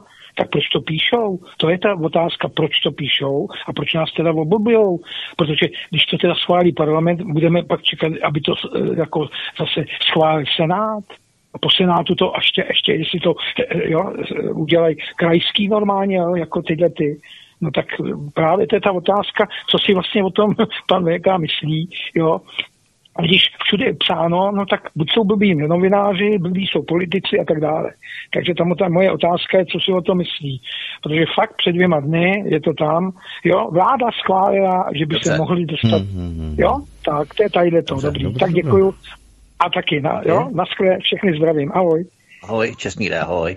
Ale to není oblbování, protože v podstatě to schválila koalice na vládě, to znamená exekutiva, že to legislativu, to znamená zákonodárný sbor, čili uh, parlament, to znamená dolní horní komora, první, druhý, třetí čtení, nebo se bude v rychlém řízení, nevím, a potom prezident to podepíše, takže to, to je klasický kolečko, ne, po VK. Já jsem to nepochopil, ale myslím, že to je normální. To je, to je klasický kolečko, protože to je v podstatě mimo, mimořádný výdaj de facto v kapitole důchodového zabezpečení, to znamená, znamená, oni to nemůžou udělat pouze nařízením vlády, protože nechtějí za to nést odpovědnost, někdo by to mohl potom soudně napadnout, to znamená, chtějí mít požehnání parlamentu, to znamená legislativy, aby to bylo legislativně udělené jako zákonem, to znamená, aby to takzvaně bylo nenapadnutelné. Nemyslete si, že oni rozdávají peníze s tím, že budou nést nějaké riziko, naprosto naivní a iluzorní. To znamená, oni rozhodnou třeba na vládě vládním rozhodnutím, že nastaly třeba záplavy, jo, záplavy, eh, tak my uvolníme 100 milionů korun eh, ze speciálního fondu na krytí vlastně těch záchranných operací. Tam nepotřebují souhlas parlamentu vůbec, protože ví, že nikdo je za toho žalovat nebude za eh, využití prostředků na řešení akutních záplav. Ale ve chvíli, kdy rozdávají peníze ze státního rozpočtu důchodcům před volbama, no tak už to samozřejmě smrdí. To je samozřejmě. Takže to už si netroufnou, to si nalajznou a potřebují to mít takzvané schválené eh, legislativu z toho zákona, aby to bylo neprůstřelné. Tak by na to odpověděla, dáme postup další kolekci. Výborně, je nachystán, pouštím ho do vysílání, svobodný vysílač, můžete položit otázku, hezký večer. Dobrý večer, posluchač z Prahy.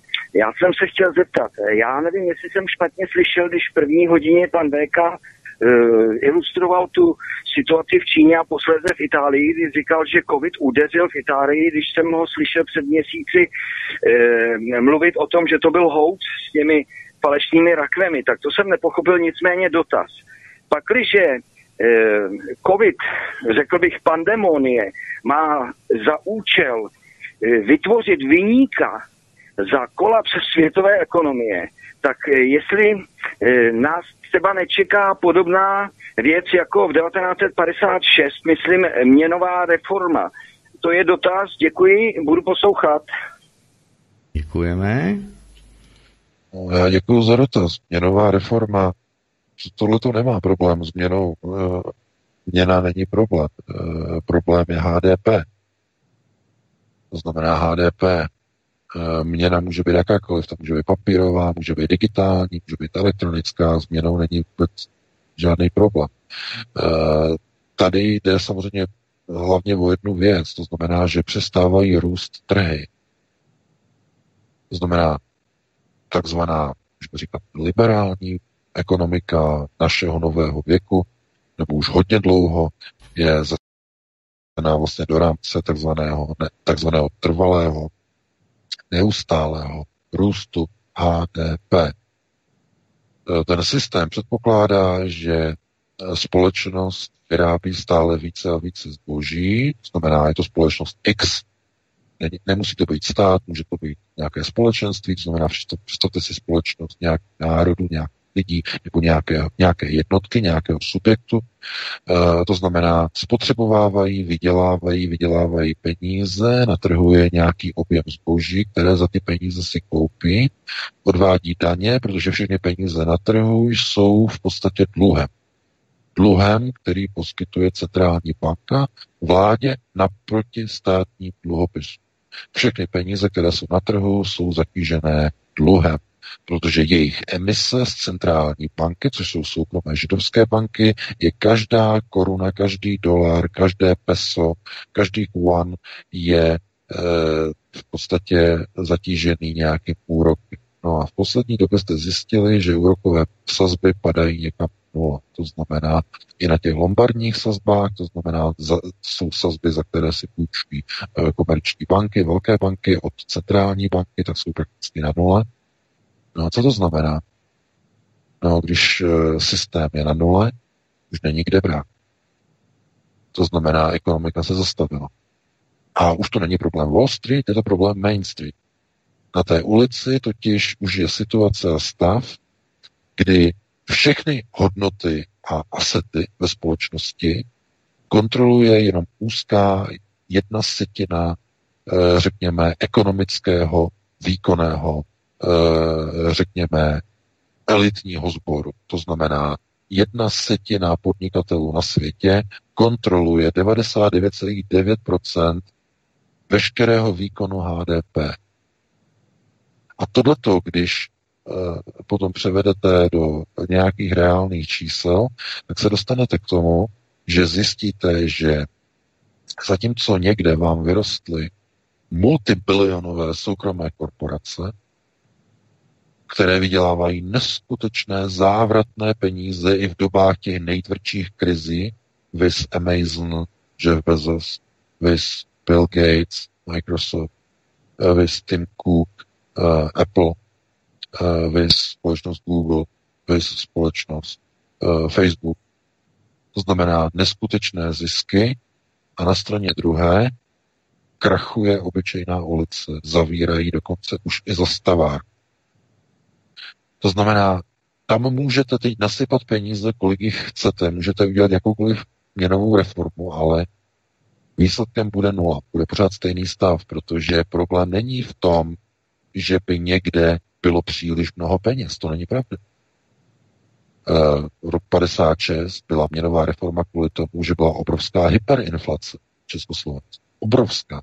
Ale tohle to není případ uh, současné doby. Není hyperinflace. Nikde není.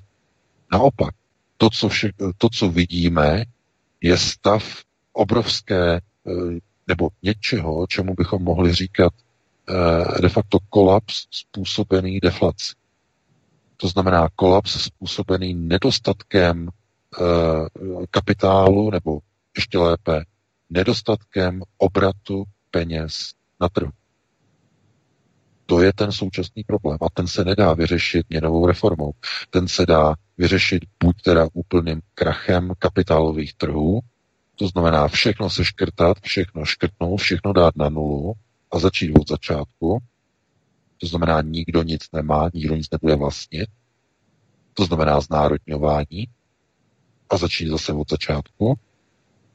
A nebo druhá možnost, UBI, Universal Basic Income, nepodmíněný příjem rozdáte lidem peníze za den. Každý měsíc. No a o tom je právě akci napsat nový článek, protože to je velké téma, na to teď nemáme čas a to je druhé jiné řešení. té současné situaci.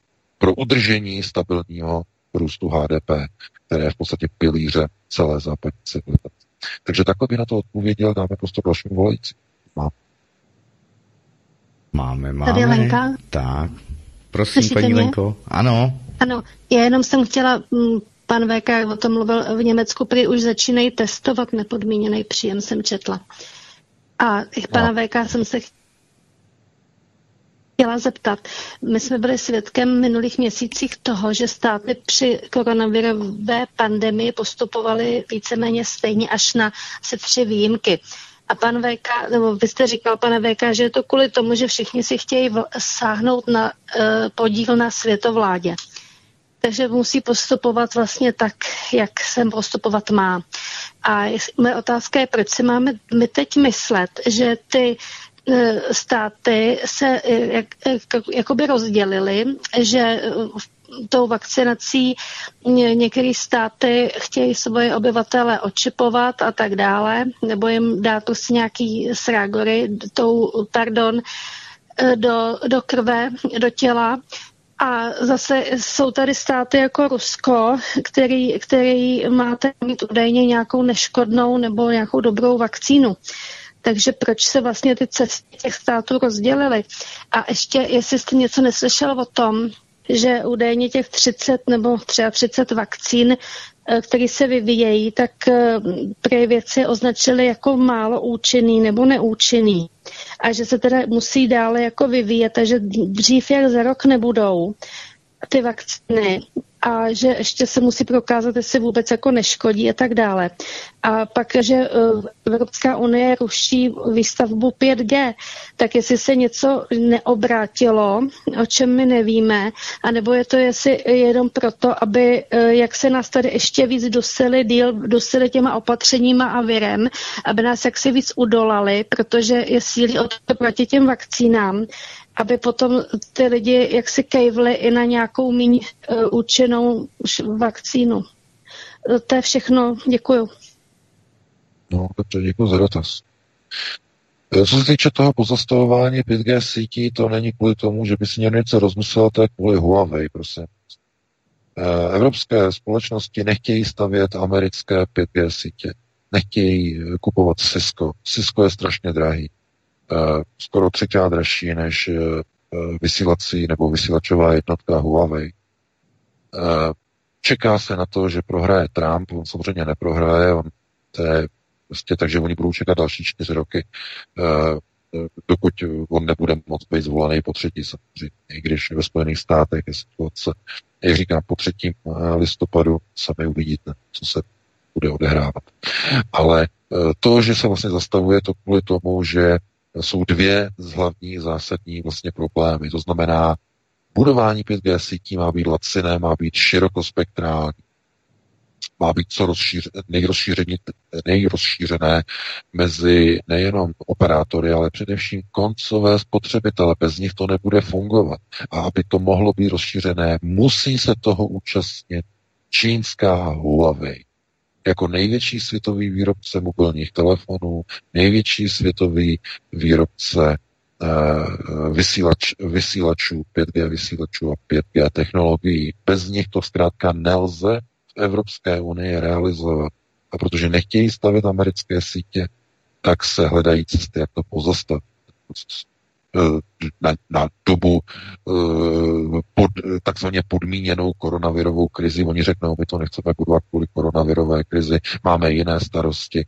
Takzvaně se vymluví Američanům, aby nemuseli vlastně jim říkat přímo do ksichtu, my nechceme stavět vaše Cisco sítě, my chceme Huawei. To znamená, to je zase politika. No, eh, jak říkám, takže co se týče toho nějakého rozpolcení, že někde jsou jedny vakcíny a Rusko má druhé vakcíny, to není, prosím vás, rozdíl.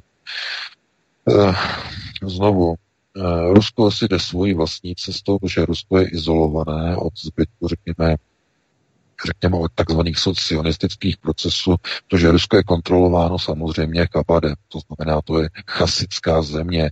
Nejprve je židovská Rus, jako byla kijevská Rus tak po zhroucení kijevské Rusy vznikla židovská Rus. Od té doby je to židovské. Když skončila kijevská Rus, je to židovská Rus. Tak od té chvíle, to znamená, to je mezi něma uh, onen konceptuální boj. My máme své goje, kterým budeme píchat tyto srágory. Uh, chasičti říkají, ne, ne, ne, ne, ne, my naše ruské goje budeme píchat těmito srágorami. Tím je to dané. To znamená, to není znovu cesta lepší, horší, bílý, černý, ne, ne, ne. To jsou ty samé procesy na ž a ž úrovni. To jsou základy, to je naprosté, naprosté základy. Však se pro, pro boha, co proběhlo s Navalným, já se k němu nechci přát vracet, ale to je ukázka, modelová ukázka konceptuálního boje mezi ž a ž. To znamená, uh, uh, oni uh, stojí na těch pódiích proti sobě. Oni bojují proti sobě. Chasičtí proti sionismu. To znamená Halacha proti domu Sion. Stojí proti sobě, bojují proti sobě. Ale ve chvíli, ve chvíli, kdy někdo ohrozí, uh, řekněme, loutku, která je důležitá v Rusku na, řekněme, řízení procesu takzvané židovské Rusy, tak hned běží na pomoc všichni z východu i ze západu. To znamená z domu si, jo, i od chasických podávají si ruce, posílají letadlo do židovské Rusy, odvážejí chasníka do Berlína. To znamená, ve chvíli, kdy někdo napadne jejich, uh, jejich chazara, to znamená, jejich pracuje pro nich, samozřejmě Navalný, uh, možná jste jeho, jeho poradce, uh, no, jak on se jmenuje, Leonid uh, Volkov, tak on říkal vlastně v rozhovoru pro NTV a je ta ruská televize, to je zpátky jeden rok, rok minulé léto, tak hovořil, mluvil vlastně o tom, jak vlastně spolupracuje jako šéf volební kampaně. Je Volkov pro Navalného a on říkal, že řekl zásadní věc, zásadní věc řekl. Pro nás, e, e, pro nás Židy je důležité, že přestože Alexej Navalný e, nemá židovský původ v rodině, tak přesto nám velice pomáhá, my si toho velice vážíme. Tam řekl. Od toho tedy víme, že Navalný není žid. Ani po matce, ani po matce. Protože to potvrdil Volkov to je žid, ruský žid, který mu dělá šéfa volební kampaně na Vatne. Ale mají ho za svého koníka, chráněného koníka, kazarský koník, houpací, levá, pravá, vpřed, vzad. Proto ho museli zachránit, protože on ochraňuje samozřejmě jejich zájmy, to znamená židovskou růst, to znamená ochraňuje, ale zároveň dělá co? Co dělá? On zároveň e, jde na ruku domu Sion rozbíjí a dělá demonstrace, dělá chucpe demonstrace v Moskvě. A Putin si nemůže dovolit ho zavřít. Nemůže. Má ochranu, uh, jakže až, to znamená obojí, má ochranu, to znamená Navalný je vždycky tak jako teatrálně zatčen 24 hodin, potom je propuštěn. Ovšem všichni ti, kteří dělají ty demonstrace s ním, tak ti většinou končí v kriminále na 4, 5, 7 let. To je, to je, to je potom ta darda obrovská. To znamená, on má obrovskou ochranu na val.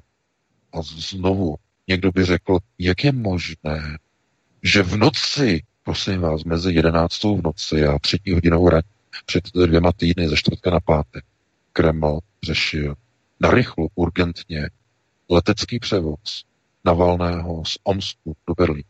Jako kdyby to byla celebrita, jako roková hyperstar, kdyby to byl, jako kdyby to byl někdo, někdo z ústředního výboru, z nejvyššího komitetu, který nesmí umřít, který musí být zachráněn. Takové chucpe. A potom jdete třeba na ruské servery eh, a oni tam jako, že to tam jako vysvětlují jakým způsobem, že prostě je to mistrovské dílo, e, že Vladimir Putin musel, protože kdyby to neudělal, takže by měl problémy a takové prostě vymýšlení z takových nesmyslných prostě hovadin. Pro boha, chápete? Putin nechá se střelovat ruská letadla v Sýrii izraelskými stíhačkami.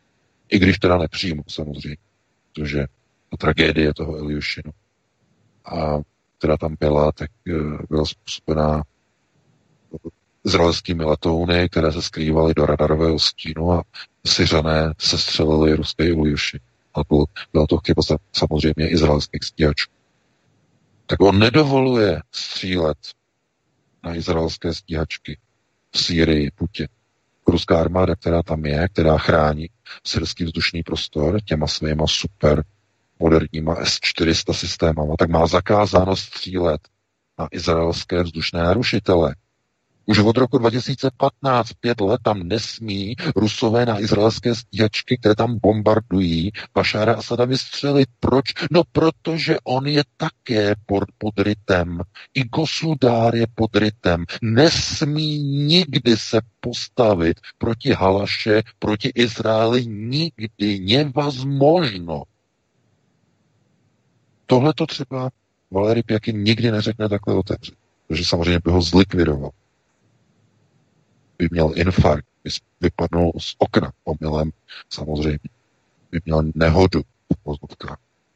Takže si nemyslete, že uh, se tady pro boha ve chvíli, kdy uh, Navalný nikdo neví, v podstatě opravdu neví, co se mu stalo, ale jestli má, uh, protože víte, Lukašenko On no. je, je, to jenom, je to velice důležité. Lukašenko no. je, tro, je trošku takovej, jako kdyby nevěděl, jako prostě, co má dělat. Jako by mu ulítli včely. On prostě někdy do něčeho šlápne, něco řekne, neví, nezná ty souvislost. Neví, co by měl říkat, neví, kde by měl mlčet. On teď udělal to, že v podstatě odhalil, odhalil v podstatě, že Kreml a Berlín spolu pečou protože odhalením toho rozhovoru telefonického s Moravěckým to je odhale.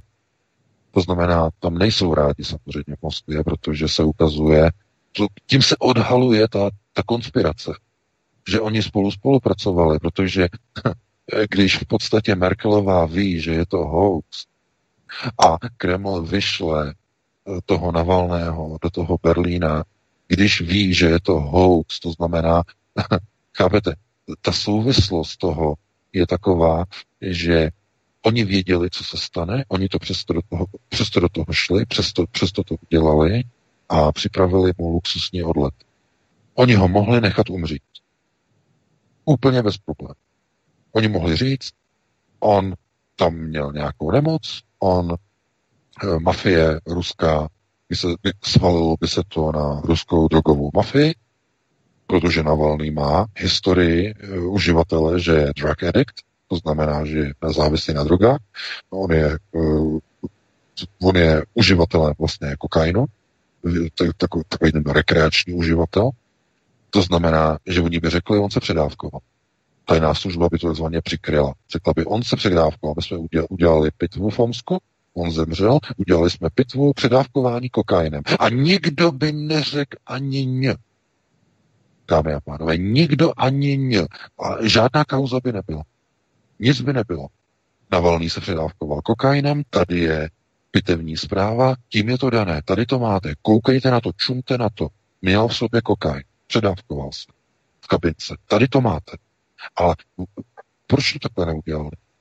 Místo toho udělali teatr s letadlem, novináři, kabi, kabina, eh, biohazard box a celý ten transport zajišťoval Dmitrej a Boris Ziminovi, které Putin nechal v podstatě posadit na černou listinu v roce 2015 v Rusku, protože tam měli neziskovku, to znamená spolupracují, Moskva spolupracuje se svými nepřáteli, to je to největší, prostě eh, pouze odhalení toho, když židovská Rus spolupracuje se sionisty na záchraně jednoho velice důležitého chazarského goje. To je celé. To je to chucpe, které se nesmí nikdy gojové dozvědět. Takže takhle bych to uzavřel a dáme to dalšímu volici. Dobře, dobře, paní Lenka je nachystaná. Dobrý večer, můžete položit otázku. Halo? Nebo to není paní? Winston Smith z Praha. Musíte vypnout... Na vaši. Tak zřejmě špatný signál, nejenom, že pán ne, nebyl schopný vypnout rádio, což každý pořad téměř no. říkáme i několikrát, ale je i špatný signál, tak eh, zkusíme další telefon.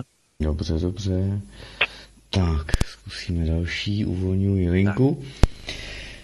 No už koukneme se na to. Měl jsem tady poznatek k tomu, že berlínská demonstrace ukázala, že ani milion lidí v ulicích nic nezmění, zatímco pár, tedy, pár jiných si tady dělá zase, co chtějí. No, ale to je proto, že mají tu sílu, že ano. Tak, dámy a pánové, svobodný vysílač, Studio Kráň, telefonní číslo 720 739 492 je ještě nachystáno a zatím tedy otevřeno, i když už se nám blíží 22. hodina budeme pomalu končit náš pozad, takže dámy a pánové, ještě můžete zavolat a položit nějaký dotaz na pana VK a bude tak, vám... Budeme poslední dotaz, protože zbývá opravdu pět minut, mm. tak doufejme, že nebude kladen nějaký velmi složitý dotaz, který bude vyžadovat dlouho Eh, právě pro odpověď, tak eh, máte poslední šanci, asi pravděpodobně poslední dotaz, eh, na který čekáme. Martina už si někdo dovolal, nezvolal? Zatím ne, zatím číhám, ale mám tady, že děkuji za perfektní pořad ohledně... A to je ti tady telefon, tak jdeme na to. Svobodný vysílač, dobrý večer. Dobrý večer. Já bych se chtěla pana VK zeptat, jestli v souvislosti s urychlováním rozpínání země koule možný, že máme pocit, že jakoby rychleji plyne čas, protože nejenom já, ale i lidi v okolí máme pocit, že všechno plyne jakoby rychleji. Jestli je tam ta závislost hm, rychlým rozpínání země. To budu poslouchat. Dobře, děkujeme. Hezký to večer. je pravda, dnešní pořad také velmi rychle utekl. VK. No, samozřejmě vnímání času, vnímání času, eh, prosím vás pěkně, to je zase otázka na dlouho. My jsme se dostali zase do fyziky, ale jenom velice krátce. Vnímání času je samozřejmě ovlivňováno gravitací. Eh, jednou z, jedním z takových vlastně zásadních vlivů vnímání času jsou tzv. gravitační vlny. A gravitační vlny uh, jenom tak laicky nějak jako přiblíženo, uh, v podstatě dovedete si to představit jakoby vlnění, asi nejlepší je jako příměr vlnění, které prochází časem i prostor.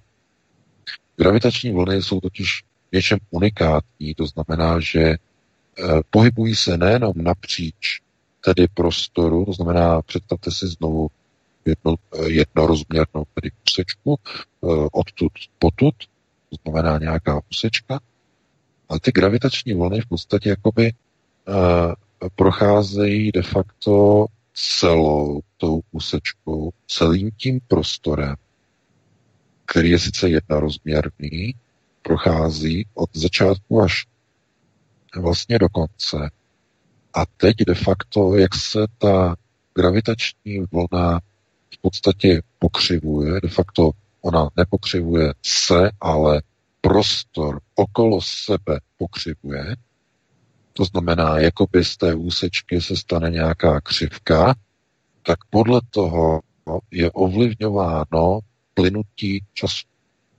prostoru. No, já vím, že pro lajka je to trošku hodně hardcore na pochopení, ale uh, de facto jednotka, vzdálenost, nějaká jednotková vzdálenost, pokud se trochu zajímáte o uh, Einsteinovou obecnou teorii relativity, jednotková vzdálenost, to je jakákoliv vzdálenost, kterou si definujete jako jednotku, tak při zásahu gravitační vlnou ta vzdálenost se nepatrně změní. Buď se prodlouží ta úsečka, nebo se zkrátí aniž by materiál, ze kterého ten prostor je složený, se jakýmkoliv způsobem změní charakter. Jenom tím, že dostane jinou hodnotu, znamená, je zasažen gravitační vlnou, ten prostor změní svůj tvar, buď svoji délku, e, svůj objem, jenom díky tomu, že je zasažen gravitační vlnou. A vnímání času je, to, je potom projevem zásahu gravitační vlny. To znamená, pokud někdo vnímá, že čas plyne rychleji, jedna z možností je, že naše planeta je vystavená gravitačním vlnám. No, to je jenom velice krátké, rychlé vysvětlení. Máme to úplně na čas, prakticky úplně přesně. Máme 21.59 nějaké sekundy do 22. hodiny. Takže tohle to byl poslední dotaz. Eh, já myslím, že to teda pro dnešek ukončíme. Já bych se teda rozloučil s tebou Vítku i s tebou Martine, no samozřejmě se všemi našimi posluchači, se všemi čtenáři. Eh, doufám, že se vám to dneska líbilo, i když to bylo kratší kvůli těm technickým problémům na začátku, takže pokusíme se příští týden být o něco dřív, eh, opět v pátek po 19. hodině. Pokud si najdete čas, budeme velice rádi, když si nás opět zapnete. No a do té doby vám přeji krásný, pěkný víkend. No a úspěšný eh, příští týden a opět se uslyšíme v pátek, takže vám přeji krásnou dobrou noc. Já se také připojuju. Ahoj VK, ahoj Martine, milí posluchači, moc vám děkujeme za vaše telefonáty, na mnohé se nedostalo. Doufejme, že třeba si najdete čas i pro nás příští pátek po 19. hodině. No a samozřejmě nezapomeňte i na naše předvolební speciály, které vysíláme s různými stranami, ať se jedná o KSČM, Trikolora, a další strany, které kandidují letos v krajských a třetině Senátu 2. 3. října 2020. Pořady vysíláme, všechno je nachystané a zároveň přededané s dalšími lidmi. Takže to by bylo všechno. Od mikrofonu vás zdraví Vítek, přeju hezký víkend, případně další poslech pořadů svobodného vysílače a loučím se s vámi. Hezký večer. Také, také, dámy a pánové, bude tedy Míra Zelenka, počítám asi ta meditace, takže nebudeme zdržovat, ať Jarda může zapnout tu meditaci a pak už je Sonja ze Studien CS také nachystána. Takže dámy a pánové, příjemnou, krásnou, dobrou noc a páteční samozřejmě pořady a program ještě na svobodném vysílači nekončí, takže vřele a vesele naslouchejte. Já se loučím, krásný večer a samozřejmě někdy na viděnou a naslyšenou. Prosíme, pomožte nám s propagací kanálu Studia Tapin Rádio Svobodného vysílače CS. Pokud se vám tento nebo jiné pořady na tomto kanále líbí, klikněte na vaší obrazovce na tlačítko s nápisem Sdílet a vyberte sociální síť, na kterou pořád sdílíte. Jde o pouhých pár desítek sekund vašeho času. Děkujeme.